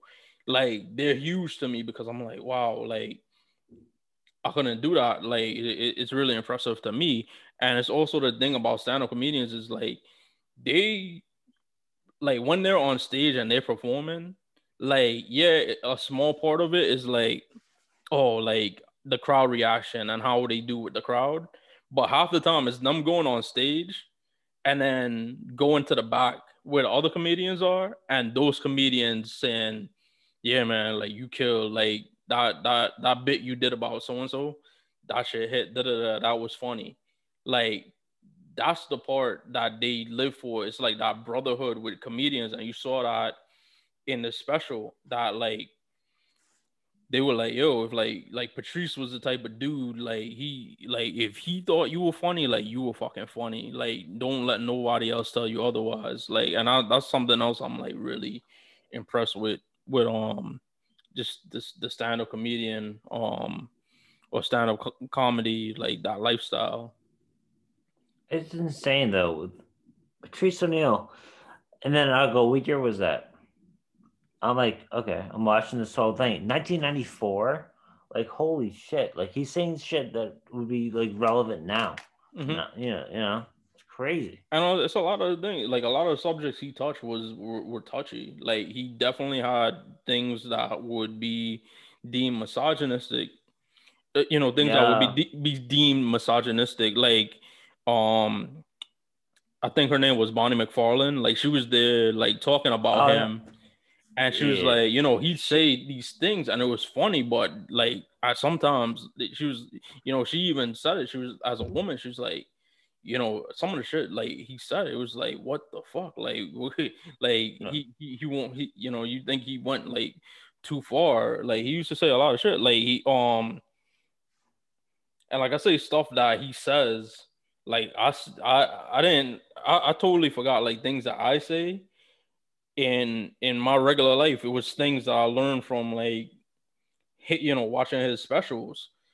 Um, uh, like he talks about like titty meat and I'm like, yeah, I've always been saying that shit for for years, and I forgot where I got it from, and it came from him talking about like, and I think yeah. like Dave Chappelle kind of like he he touched on the same thing, and like obviously this is gonna get you with like the whole like um with like feminists and shit, but um, you know he was like Dave Chappelle, like he made up a, a thing that like you know when you're out in a club and like a woman is like dressed like don't got like nothing on, and you know you try to talk to her, and you know you try to talk slick to her or whatever, you or you talk to her like like like a hoe, and she turns to you and says, "I'm not a hoe." You uh, like I'm not a hoe just because I'm dressed like this, and like Dave Chappelle's was like, "All right, so." if I put on a police uniform and a crime is being committed, you come to me and say, like, aren't you gonna do something about it? And like Dave Chappelle's like, just because I'm dressed like this doesn't mean I'm a police. How dare you? Mm-hmm. So he was very so for Patrice, he kind of went on the same tangent. He was just like, you know, when you're in like the workplace or you see a woman, like you're not trying to be cross or nothing, but like if a woman has her like cleavage out, right? Like he was, you know, I'm not he he was making an argument, or it was part of his part of his routine. Nah, he was making an argument that like whatever part of a body what whatever part of a woman's body is out, you should be able to comment on. You know, the same way you could say like a woman's pretty, blah blah blah blah. So he was like, why can't you just walk up to a woman and the top of her breast is showing and saying like, um, excuse me, I just wanted to let you know respectfully, you, you, got some nice titty meat right there. And like I I've been like I'd say that shit to my friends. I'd be like, you know, we out. I'm like, yo, Mike, some nice titty meat you got out there. Da, da, da. Um, so he, he he'll say that, and then he said like you know um the one part on there he was talking about like what if it was a day that you could just anything that's on your mind you could say to somebody. Let's call it like like a harassment day, and he was like we got to come up with a better name. But he was like, what if it was just one day like you could just just one day out of the year, and he was saying like it should be like the the Tuesday before Thanksgiving, so that way it's like a long ass layover. And he was like, you know, you could just bring in some flowers and some candy, hand it to like attract the attractive woman in in your your your job. It's just hey. like, you know, I was just wondering, like, would you have sex with me in a broom closet? yeah. just for that one day. Um, and then the other shit, like I say all the time too, is like I remember he opened up Elephant in the Room. I couldn't remember if it was Elephant in the Room or another special he did, but it was confirmed it was Elephant in the Room, where he's like scanning the crowd, blah blah blah blah. Oh, yeah, yeah. And he's like, and congratulations to you on that white woman you got there. And I always say, like, I always say that shit whenever I see like a black dude with a um, like a wow. fine ass white woman, and like he he went into a whole shit, and it was it was a a lot of like social commentary on it because he was like, you know, I always I always think of a white woman, uh, or when I say a white woman, I always think of it like, how much is her life worth? And he went into the whole shit. Oh, and this shit. is this is to tell you how like you know far back in time it was. It was when that whole Natalee Holloway thing happened, and I do yes. he killed her, and then he went to like uh Hispanic yeah. country, and then killed another girl. So he asked the crowd. He was like, that girl in Aruba, Natalee Holloway, and then ain't it crazy? Like he went on and killed that other girl. Um, what's her name again from Peru? Exactly. You don't yeah, fucking yeah. know because she ain't white. Um, yeah. so that was one thing, and then the other thing that like resonated with me too, because I, I feel the same way. It's like you know you're walking on the street and you see like a, a, a white woman, and she you know she's scared, but as a black man, you're also scared because you're like, oh my god, I hope nothing happens to this white woman. I don't want to get accused of nothing. Da, da, da. And it's it's a real. It's actually like it's funny, but it's fucking it's it's true. Like hey, that's how I felt like all my life. Whenever I, I'm like alone, so like you know how people be like, oh, you see like a menacing, like like a you know they see black people or like a thug or some shit, and they cross the street, like. Mm I'll see a white woman walking on the street, like, and it's only the two of us, and I'll cross the street, so I'm not on the same street or outside of the street as her, because I'm like, I don't want shit to happen to me. Like, I'm scared. Uh, because of pop culture, pop culture X. That's what I said. Or like, if you if something happens in media, everyone's all nervous and stuff. You know. Uh, yeah, but you keep going. You're, you Yeah, and I, I, when he when he passed away, um, I remember it because I actually was able to find the tweet that I put up when he when he passed away. It was t- literally ten years ago, right? Is that It the was November 29th, 2011. But I said on um Twitter the day he died, I said extremely sad to hear that Patrice O'Neal died. If you never heard of him, really funny comedian, never got to be as he should have been. I guess as as big as he should have been. I'm I'm meant to put that. Um Mm.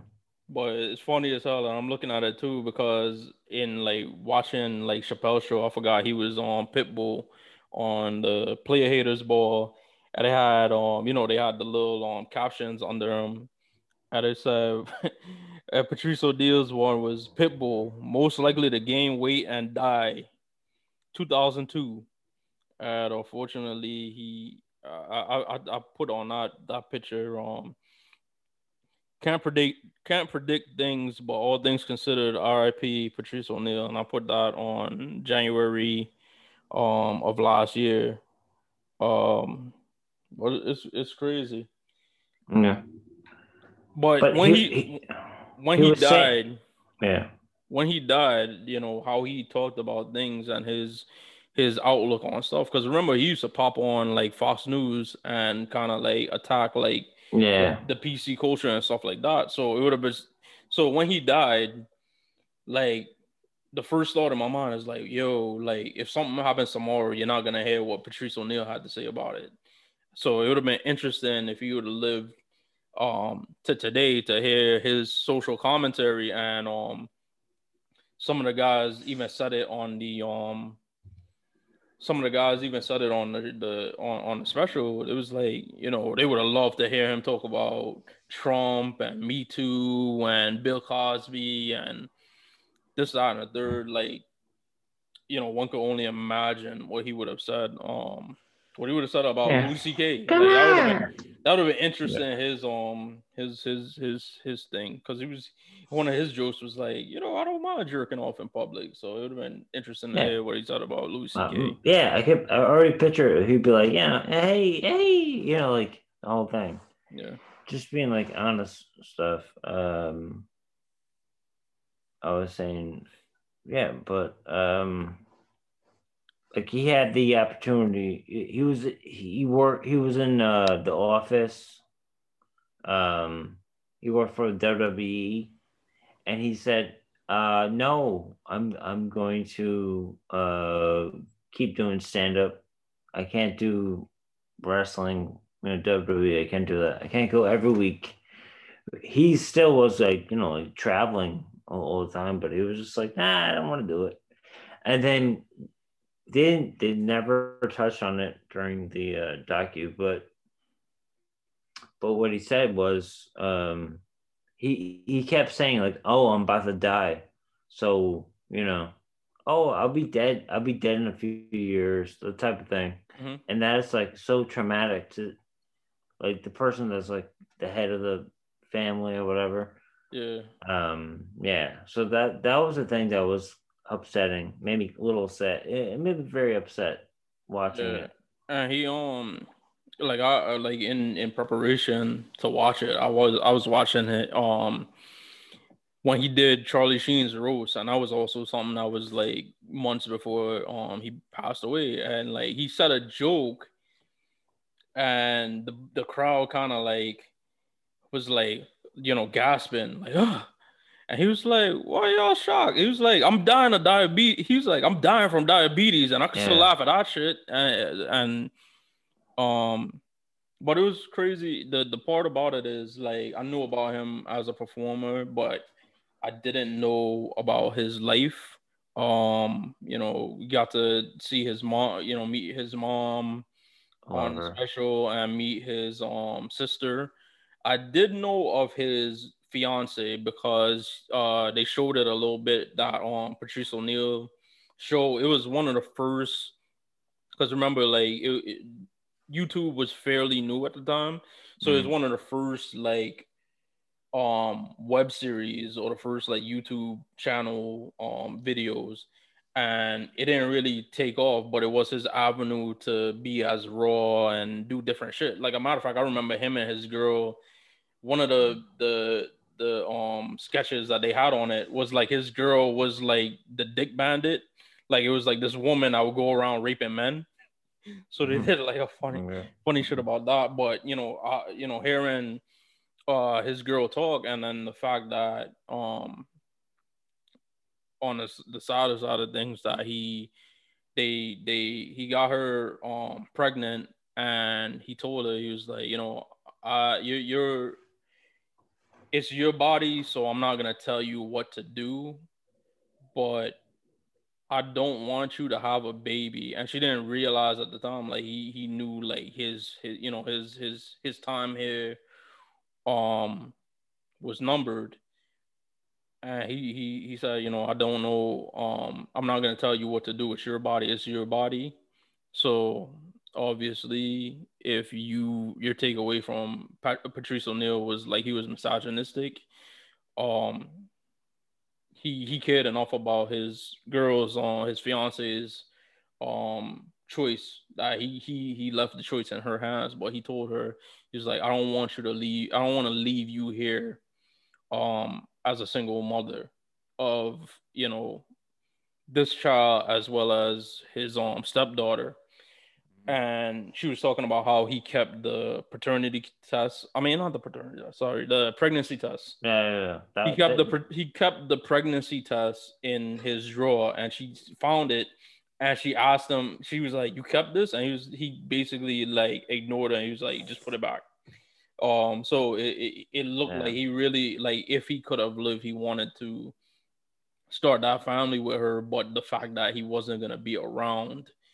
um he, he kind of felt it would be best to just um terminate Yeah. the pregnancy but the thing i learned from him was uh, or the thing i learned about him was that he was a um step parent and he, he made like a, a joke out of you know um Oh yeah. he, he- talked about it in his routine like he's like man like i really like it's like i really got this um this man this other man's like I, Huh. I got this memory of this other man fucking my girl um around me all the time but at the end of it he's like you know but he, he was like you know I- it's it's he he it's for it, the punchline was he was like man like i really love another man i really love another man's child and Yeah. you know the little girl was like talking about how you know him um he was really caring and stuff like that and him like joking about her big head made her like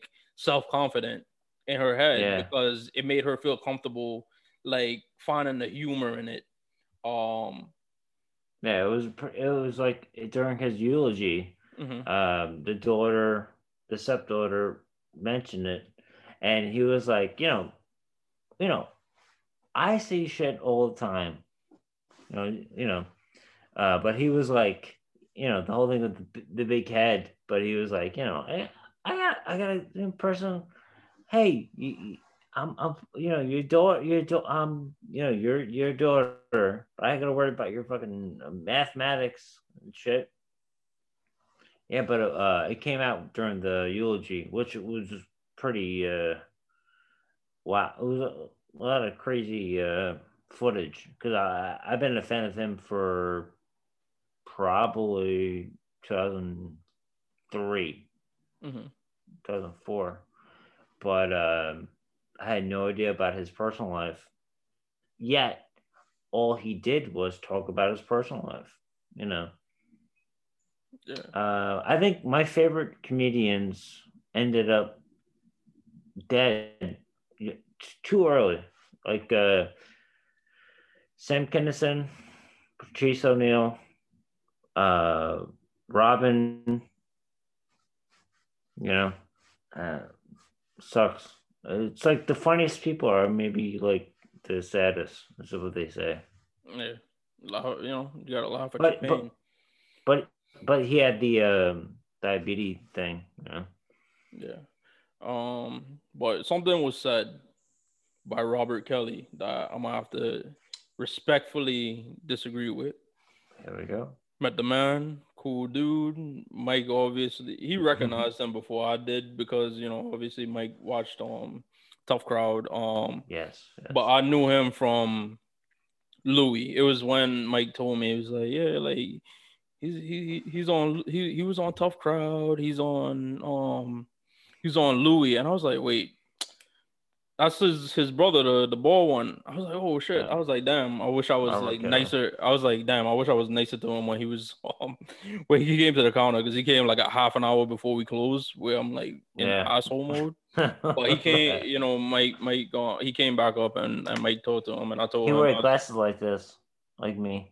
yeah, and I, he he um, and I told him I was like, yeah, man, I really like Louie, and this is this is after like the Louis C.K. thing. I was like, I don't care what nobody say, I love that show. It was, a great show, and you you were great on it. Um, but uh, he said something on there. Uh, it was in the last seconds of it. He was like, man, he would have became one of the greats.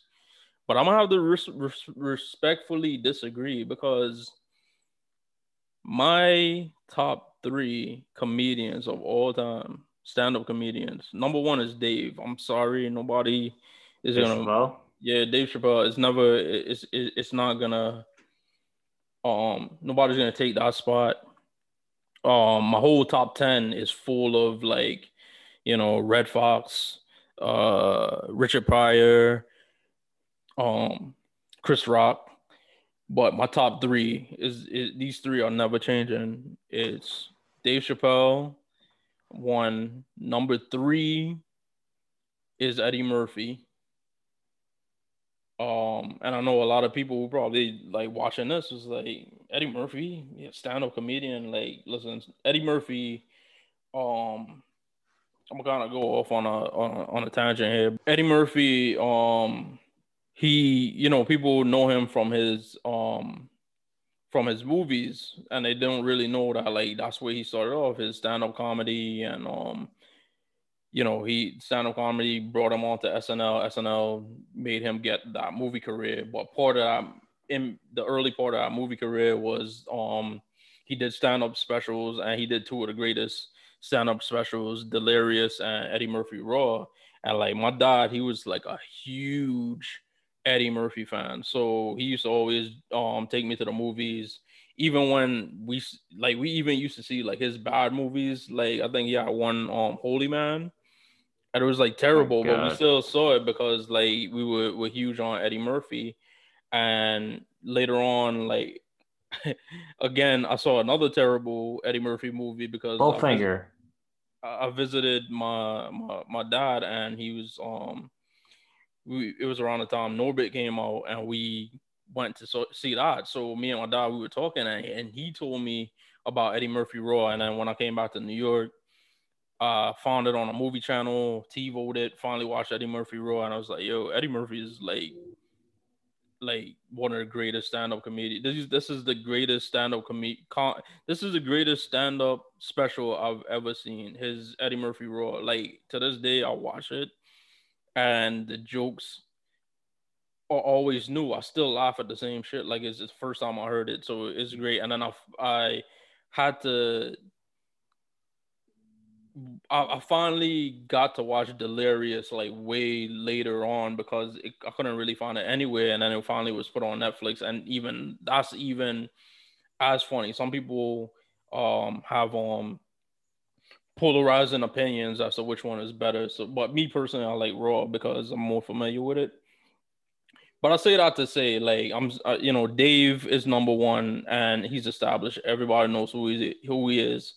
Eddie Murphy is number three. I just wanted to say all of that so people are like, you know, people that only know Eddie Murphy as an actor, you know, know like he did stand up. And then number two, all time great to me, is Patrice O'Neal, and that's why I respectfully disagree with Robert Kelly because he became one of the all-time greats. He became the all-time great to me. And the one thing I learned from Patrice O'Neal is like not giving a fuck about other people's opinion. Because at the end of the day, when you're dead and buried, who when you're dead and buried, whose opinion means more?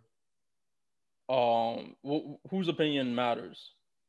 Just yours. So like Patrice O'Neal is one of the greats, and clearly, um, other people think so, and that's why he had this, why this special was dedicated to him, and maybe now people, if this special was the first time they saw Patrice O'Neal, would look up his stuff, and they they they could be um. They could be mesmerized by his talent as well, and also be really, really um sorry that he didn't get to live on to to to to you know to to do more. Yeah, that's all then with the with my favorites. I'm always thinking about um if they lived, you know, like uh, John Lennon, like people like that. Like, oh, I'm always like, if they lived. Mm-hmm.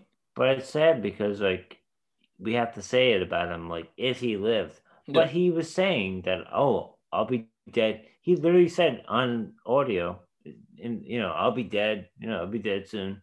You know, uh, uh, most people that have like high, like a lot of thoughts and stuff, they realize that they're like uh, not gonna, you know, they have things going on. Yeah. And uh, so you said the top three. I can't do the top three, but uh, Patrice O'Neal. I have Colin Quinn because Colin Quinn is like he kind of was like he he was like he, he'd be like Patrice, what do you have to say about this? He Mhm. would say one thing, and everyone would like not laugh. And he'd be like, "All right, what do you have to say about it?" And then he was Colin, Colin, you're Irish, you're not white. Get the fuck out. He would say something like weird like that, and everyone would laugh. And Colin always relied on uh, Patrice as like a fallback. When if he if he bombed, if his joke bombed, he'd be like, Patrice, what's going on? And then he, you know, Yeah. yeah. so He was like that uh, soundboard, or um, what do you call it? Like that, that, that um, fallback. Yeah, yeah, he, he, he- yeah. You you Yeah. bounce ideas off him. He he was that guy. Yeah, but but like you would say something, and then he wouldn't like say anything like, "Wow," like Mhm. pr- prior to cancel culture. Like if you say something to him, and you know, like some people would be like, oh, "This guy is an evil man." And, like you, you can like say like weird jokes just just, just to get it out there. Um, yeah, but um, yeah, man, I I've been watching it for almost twenty years, man, and um, I can't believe it's been ten years since Okay. it's been, know, Yeah, I've uh, yeah. yeah. He's he's one of them people like these last like. you know, we, we we joke about it because I think we we've said it before. Like a lot of people, like these comedians, um, like they basically lived off of like Trump. Like if they if Trump didn't become the president, like they wouldn't have careers, um, because they the whole bit is the the whole like bit and their routine is is Trump, and it's like now that Trump's not president, you see a lot of them like disappearing. So I'm I'm uh, like these last four years is definitely like a time where you think like, damn, I really, I, I really miss like Patrice O'Neal because I think he would have been here to like help us find the humor and all of this shit, like everything that has Yeah. happened, um, between his death and and now, like, like I couldn't like obviously like I think the the Me Too thing, like the the serious shit that actually happened, like he he would have obviously been sensitive to that. Like I think he he he was he was that um at least that like um had that that Pre- common he had that Like- like common sense um like pre pre pre before it happened. Like he was talking about it before it happened. Type of, if you notice. Not just that one, but it, not just that, but like he he he he would have been aware of like the seriousness of it. But Mm. I think like the more like questionable like um accusations because it was like a, you know the Me Too thing. It was obviously a lot of serious shit. Like the shit like Harvey Weinstein was doing was fucked Hmm. up. So he would have said shit about that, and then, but it was also like a lot of like just like dumb shit. Like I seen a lot of a lot of people was just like, yeah, like so and so like hit, you know I was serving uh oh I worked on this movie with like so and so and he said like um like he liked my like eyes and I, I felt violated like that type of shit and I'm like listen I'm not trying like I'm not making a shit up like look it up there was stuff along those lines and I know one situation where he would have definitely um had like a lot of funny shit to say. Mm-hmm. And if like this guy was smart, and I know who the the the, the person involved in the whole thing, like he he likes to um you know um thread that line of like, oh, I'm like a feminist guy, and da, da, da, and I don't want to, I don't want to ruffle feathers, blah blah blah blah blah. But like that Aziz Ansari shit, like if if he if Patrice O'Neal was around to talk about that shit, it would have been hilarious. I would have paid hmm. money pay per view just to hear him talk about um like man could have made like a OnlyFans account or some shit like that just for his comedy. If like it wasn't like you know uh if it wasn't you know, I hate to, to say it, like politically correct enough for everybody to the point that like you had to specifically become a subscriber to his shit just to hear him. Um, I would have paid like whatever the amount was to hear him talk about like Aziz Ansari and this woman just like you know having like a dude she slept with being you know regretting sleeping with a dude like and then trying uh, to, like sexual assault. I know. I, I hey, I could I could tell stories about bad dates before. The whole thing is bad dates, you know. Yeah. So is that it? Is that is that it? Bad dates? Yeah. yeah. So it, it's um it would have been interesting to see what happened and like Mike said it's it's um it's sad that you got to be like man if if he would have lived on because that's all you could do you just if um yeah yeah the whole you know keep thinking about it stuff. But uh, yeah, but Patrice O'Neal is definitely um, my top five. Um, and every single person died at very young age. He was 40 in his early 40s. Yeah. And so every uh, single person in your top five? They all died young or younger, you know. Yeah. Sucks. Yeah, I mean, like Sam Kinison and Sam yeah. Kinison was like really young. Mm-hmm. Um, and him, you know, it sucks. But, but the saddest thing about um, Patrice O'Neal is that he said, I'll be dead. He'd be like, I'll be dead in three years. He mm-hmm. kept saying, like, I'm going to be dead. And then, like, you know, all right. Yeah.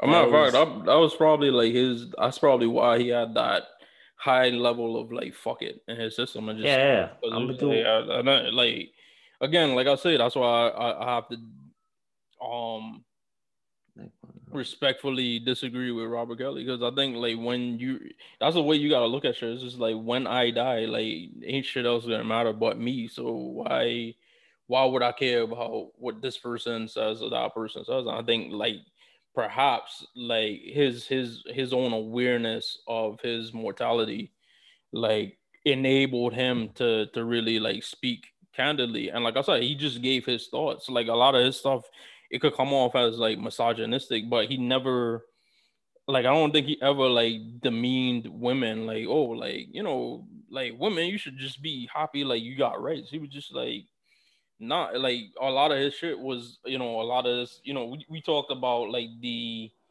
um with the the um basically like watering the the, the kind of like um the weakening of of of men like this this idea that men can't be like manly anymore like that was one of the things like he fought against and this was like 10 years this is like 10 years before all what we're talking about now. And it's like, wait, about, wait, no, 95, 20 years. No, but the point I'm saying, but I'm as recently as 10 years ago, oh, he, okay. before he died, he was talking about this. He was just like, I don't like this culture where you're telling like men like they're supposed to be like not like men. Like if if you want like he, he, he was basically like yo if you wanna do manly shit like you should be able to do manly shit. Like it shouldn't be this um idea that you're um I don't know just this whole whole whole No, no, I, I totally agree. I, I just read an article. We'll end with this. I just read an article about how I read an article. It said, "Why aren't men men an anymore?"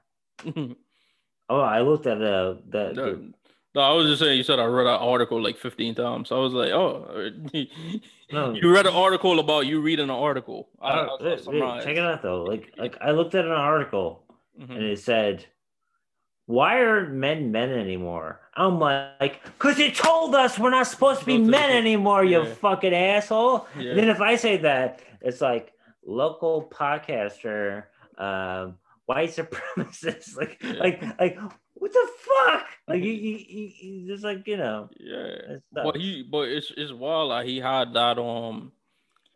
It, it's wild. Like foresight. that foresight. Yeah. That that like this was the Yeah, like this was the direction we were heading where like men you know um and when i say like men yeah, yeah. like i'm not saying like men becoming effeminate or that or this that, and third but just like your convictions of, of being like manly he was just like i'm not not with that shit like you could like and that's what i always say like i always say like i'm anti feminist but i'm pro female empowerment. By that like i mean because I, I think i said a lot of shit and i gotta explain it now so that it, it won't be i'm not taking out of context.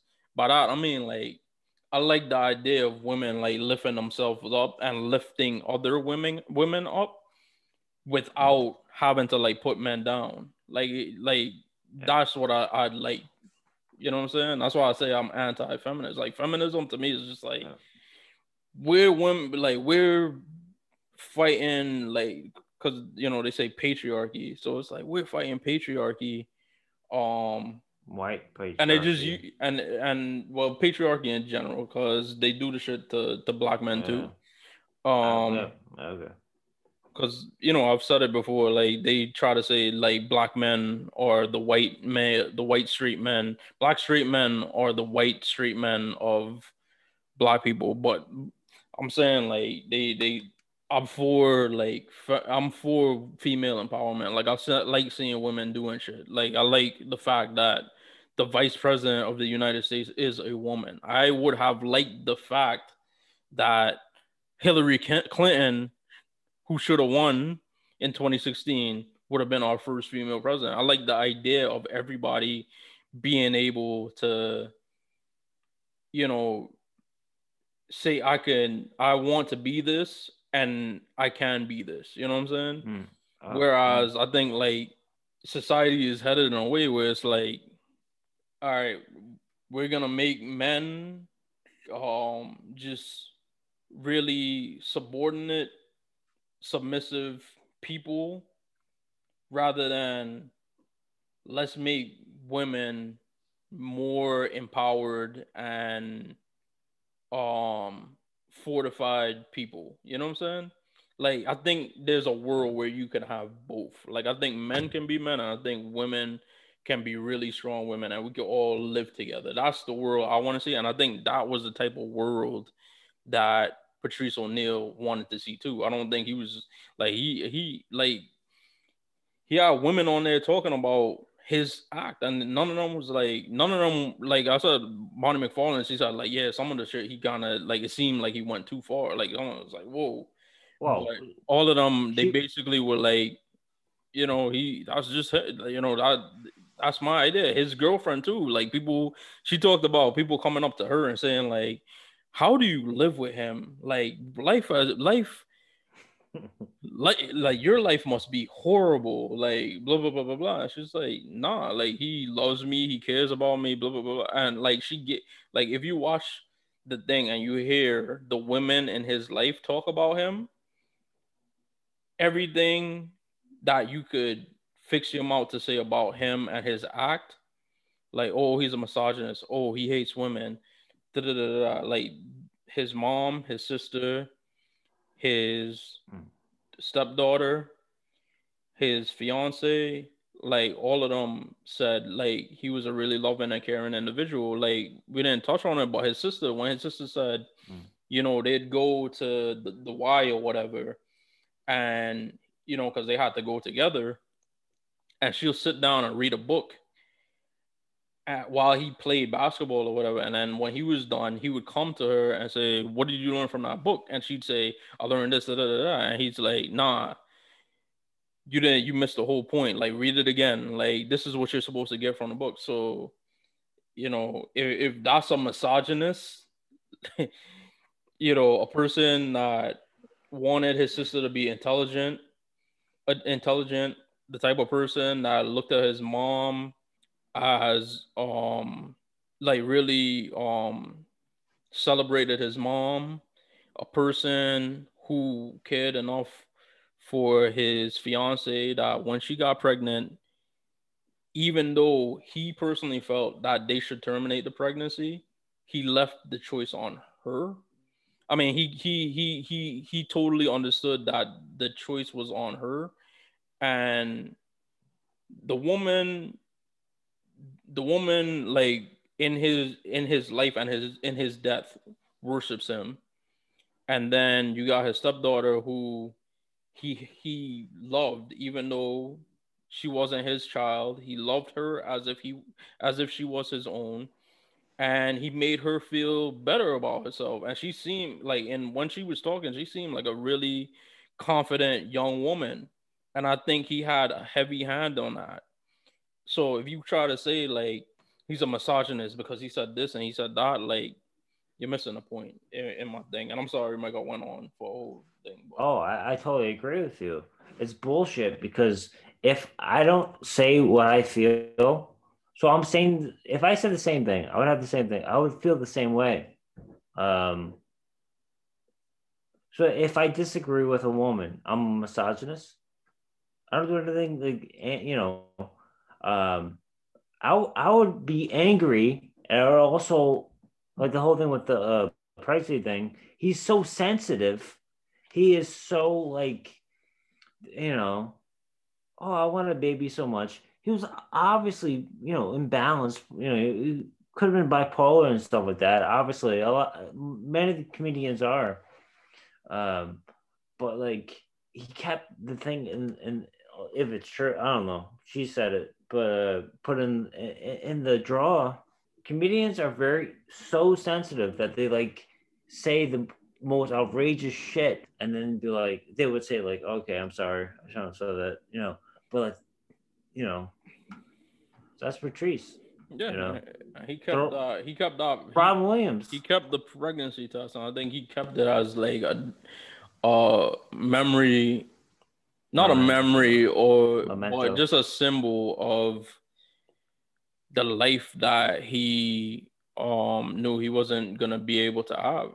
Um, Yeah. unfortunately, because of his his illness, and it, uh, it's, it's just tragic and it's sad. But man, like on a positive note, I'm just really glad that um you know Patri- you know they got together his friends his um managers and his family to just talk about like him. And they really and, and and as you saw like a lot of people never held punches like nobody held punches on it. There was like you know listen you know people were gonna come on here they, they, there was like you know we're not gonna come on here and talk about him like he was like jesus christ like the dude was a, Keith- a asshole but he was Robinson. an asshole Keith Robinson. You got the dude we we met. You know, everyone was like, that was what they would do. The whole thing, they, they would like meet up and they would be like, break balls. Mhm.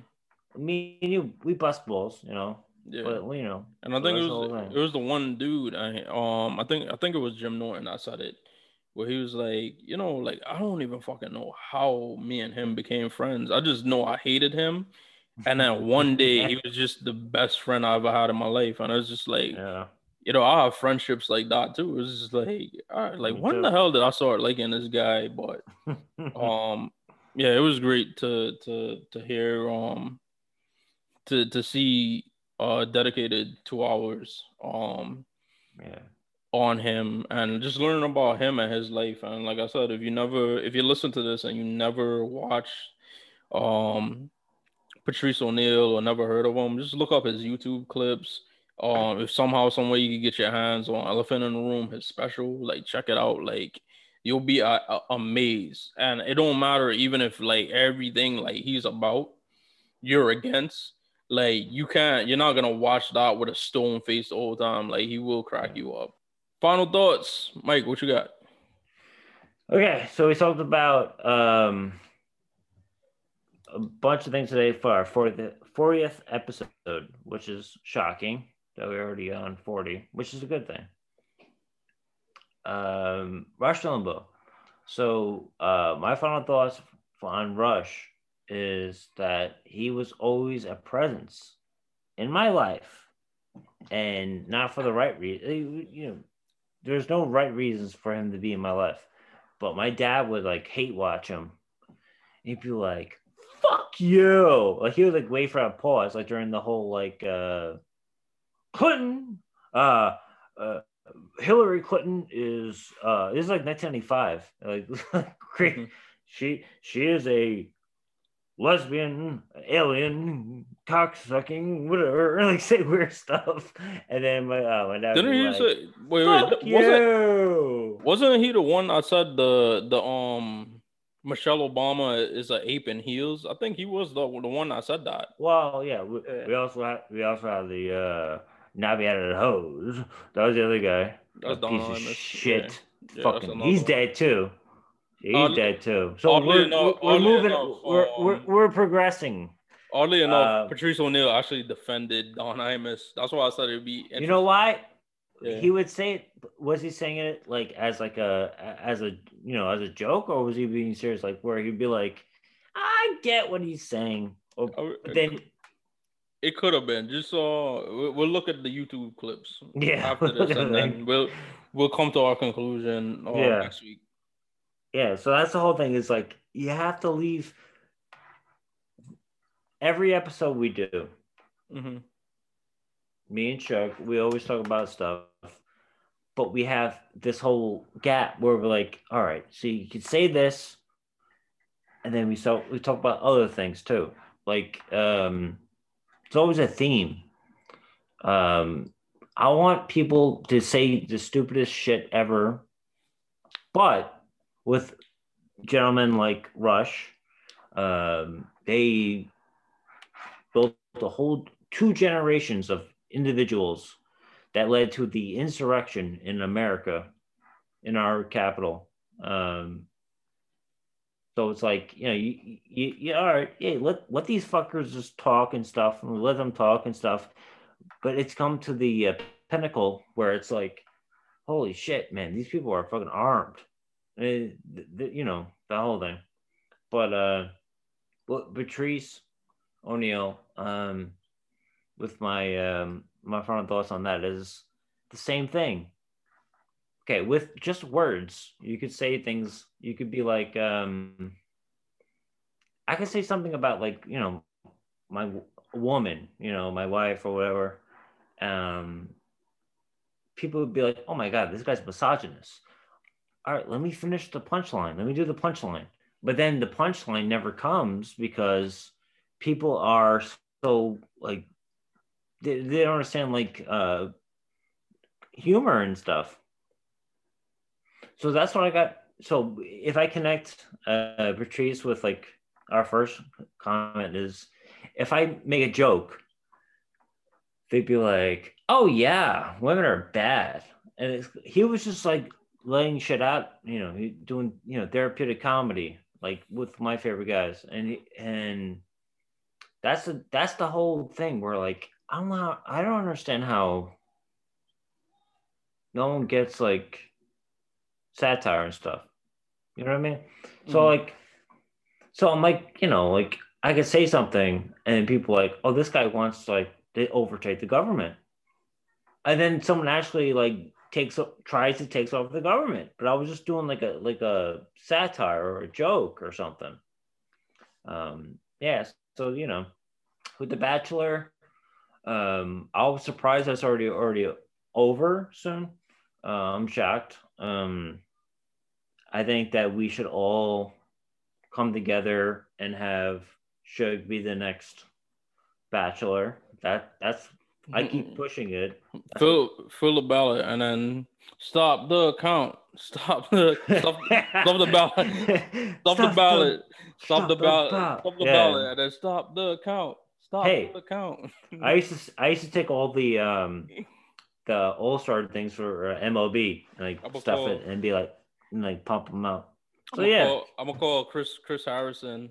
I'm gonna call Chris Harrison on the phone and be like, Chris, uh, Chris, you need to find these 11,000 votes. I need them. Where's Ted? Where are they? Where's, where's Ted? Yeah. So, uh, what about you? What's going on with uh, your final thoughts? Yeah, my final thoughts, man. Uh, Rush Limbaugh. I, you know, it, it's it's always in bad taste, unfortunately, um, to talk ill of the dead. But oh, you know, at the same time, bro, like nobody ever says like, man, like, damn, like Hitler, like, can't like, like Hitler, like he was like the fear of Germany, so you got to show some kind of like compassion. Like you shouldn't, you know what I'm saying? Like you don't, you don't do that. Not and and you shouldn't. Like you got to call people out for how they they lived and the pain and suffering that they cause people. And Rush Limbaugh, he had you know, like Mike kind of insinuate or floated I did. I the whole shit's like an act and it's all done to like make money and stuff like that. But the things he says, it, it, it even if it isn't act, like it has real life Im- implications or reper- or repercussions. Like a lot of shit he says probably influence people like um the the kid who shot up the church in like Charleston um, yeah. it could have influenced uh Sandy Hook. It could have influenced George Zimmerman to, to to think like, oh, like this little black boy walking around my neighborhood, like he's got to be dangerous. Like, so it, oh. it does have like real life implica- implications. So, fuck, um, fuck him. I hope he's in hell. Like, honestly, the ninety five. What year is that again? The um, the uh, Oklahoma uh, Oklahoma City bombing. Yeah, I mean, I'm not too aware of um, you know, the stuff he was saying back then. I, I don't, I haven't gone back that far. I could just remember from my memory of of knowing about him from like the mid 2000s um up until his death and i still find it astounding that like he got uh, uh like basically that that medal of freedom you know, we alluded to it in the segment that like in, in actuality, it's like the highest civilian honor you could be given. It's like being knighted in in the UK. Um and he he he doesn't deserve to be um celebrated like that. Um and I always think of of people like him uh, Ingraham, Bill O'Reilly, Hannity, Tucker Carlson, Alex Jones, like they're these people. Like I think of like America as like a car, just driving and trying to get towards per- per- perfection, and it's like a dirt road, and those people are like a mud trap, like a like a mud pit that you get stuck in and it just holds America back from moving forward and just reaching, you know, the pinnacle of being the great nation that it could be. Um and the other thing, uh, the other way I think he works is like somebody like him. I think of like, you know, back in the day when you used to watch cartoons and they had, you know, the conscience where it be a little angel or a little and a little devil on your shoulder. And I think like uh Rush Limbaugh, he was like the little devil in like America's ear, telling them like, we're not bad. Um, gays are bad, immigrants are bad, blacks are thugs, uh Muslims are terrorists and and all of that shit. And and all of that talk is just holding America back from being you know the great nation that we have to continue to strive to be like the work is never going to be done there. We have to keep progressing and i think people like him they hold us back.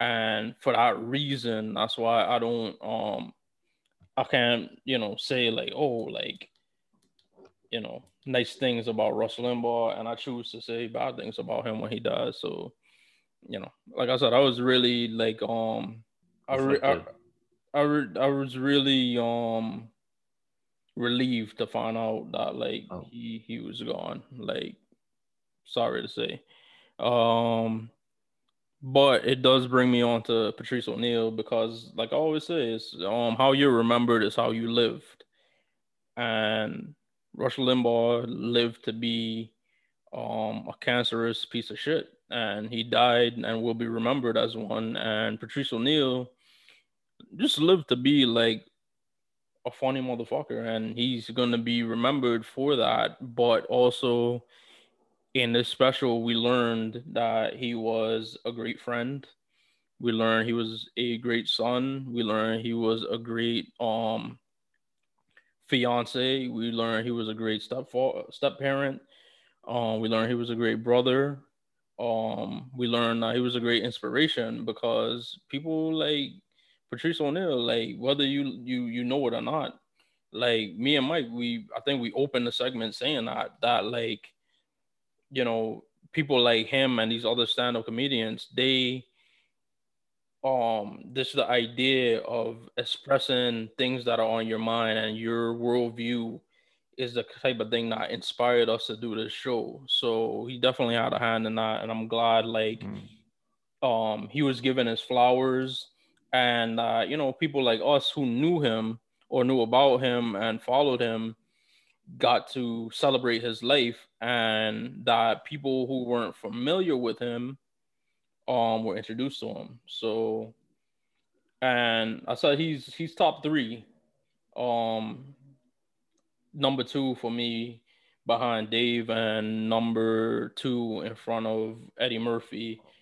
And it's one of them things where you gotta say, like, wow, maybe if he would have been uh if he would have lived longer and he had more and more specials or he found his you know place where he could have had a show um or some kind of like platform who knows? It could have been this. I, I, I think he like during like a part of it he kind of like offhandedly like mocked like podcasts but you look at joe rogan maybe he would have been on yeah. maybe he would have been on that wave like he would have been like he would have had like a podcast and he would have been like hilarious or he would have had some kind of like show somewhere no no patricia he, he'd be like what the fuck am I gonna talk for four hours a day? He'd be like, fuck you, you know.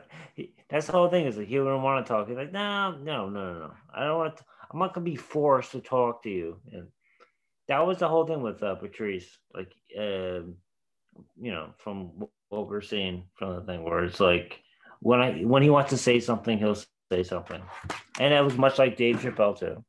Yeah. So think like, like uh, like I said, it's one of them things that aside you could say you like like that. All you can say is what could have been because who knows over the last yeah. ten years maybe he would have surprised um Dave for me. Um, but it, it's sad. Um, then the Bachelor almost at the finish line. Can't wait to see what happens. You know, Mike seems mm-hmm. really interested in Chris Harrison and how um that's gonna well, no the final episodes. Yeah, um, see how they deal with that. So we'll see how that goes. And it's one thing about like the Bachelor, like you know, like I said, Matt isn't like the most interesting um person. He doesn't have like the most um uh enthusiastic. I want to say enthusiastic. I don't know. He doesn't have like the most entertaining personality, and the women on the show they don't have uh, interesting personality much either. So I usually have to watch the show while drinking like um a couple beers and and stuff like that, which brings me to announce that Shug Reviews The Brews is back Mhm. on YouTube and I've put together um so many videos and scheduled so many videos that I'll, I think there'll be a new video dropping every a new beer review dropping like at least every like two to three days over the next um the rest of this month and next month and I have some that I haven't even done yet um that I haven't edited into um the the the the YouTube format. They're still raw, so I still have to edit those down. And the supermarket where I live, they got a huge beer selection, so I'm always gonna be doing new ones. So be on the lookout for that. Um, they're really some of them are like long, but that's very few of them. But for the most part, a lot of them are like four to five minutes. And just a quick review of beers and just um letting you guys try it out. And Mike suggested that um anybody watching the YouTube channel or commenting on this podcast, um, if y'all got any suggestion for some beers, if I can get my hands on them, um, subject to to that, I'll um try to do some um do some requests, do some um some suggestions, and do do um videos. And Mike, any announcements on anything? Yeah, so um, you know, I'm a big uh wrestling mark, pro wrestling mark. Um uh a year ago this week, uh I did a trivia contest uh in a bar with people around me. You know, it was like, you know, we could do it back then, a year ago. Um, but in all seriousness, um so I, I have the St. Jude um, fundraiser. It's going to be in my he's going to puke um, bio. I know it's a silly name, but he's it, it's there now. Um, I've been doing a bunch of uh, you know trivia contests and stuff with with this particular uh, you know group. Um, so basically, we're like we're raising money uh, we're trying to get to like 500 or a thousand. Um, raising money. It's always going to be in my he's going to puke um, bio. Um, when this drops, it's uh, February 27th is the deadline. So, you know, if you're listening, um, you know, drop a lot, you know, help out, help help about some kids you know because that that's that's my favorite uh fundraiser which is like a weird thing to say but yeah I, you know kids they you know the whole thing Yeah. Shout out to um, St. Jude's because uh, they I see their The commercials when I'm watching um General Hospital and stuff. So I'm familiar with them and they always um tug my heartstrings and I I, I um donate to them when I can also. Um but also on a YouTube channel we had like a video up. Some of you may have seen it, but we ran into some like copyright stuff. But it was us talking about like the Royal Rumble and stuff. So we'll see if we could get that fixed for the people that haven't seen it. Um but uh, uh, huh? Yep, Yokozuna is up now. It's uploading now. Okay. so we, yeah. So Um, and then I'm wrapping up my um series on the history of African Americans in baseball on the block seats. So if you haven't seen the first two, check those out. But by the time this episode airs, uh, part three should be out. So if you want to watch all three, um, I really put a lot of work into it, a lot of research into it a lot of things I I, I thought I could just like shoot off the cuff on because I, I really um like study the history of baseball, especially the Negro leagues. Um, it always interests me, but in doing the research, I learned a lot of things I didn't even know beforehand. So I I'm really really excited to share all that with um you guys. So check those out. Um, and this has been Shug me the Mooney. We're a man. We're 40. Talk to us. What? Oh my god. 40th, I forgot. Shug me the Mooney. Yeah, so Shug me the Mooney. Shug me the Mooney. Shug me the Mooney. We out here.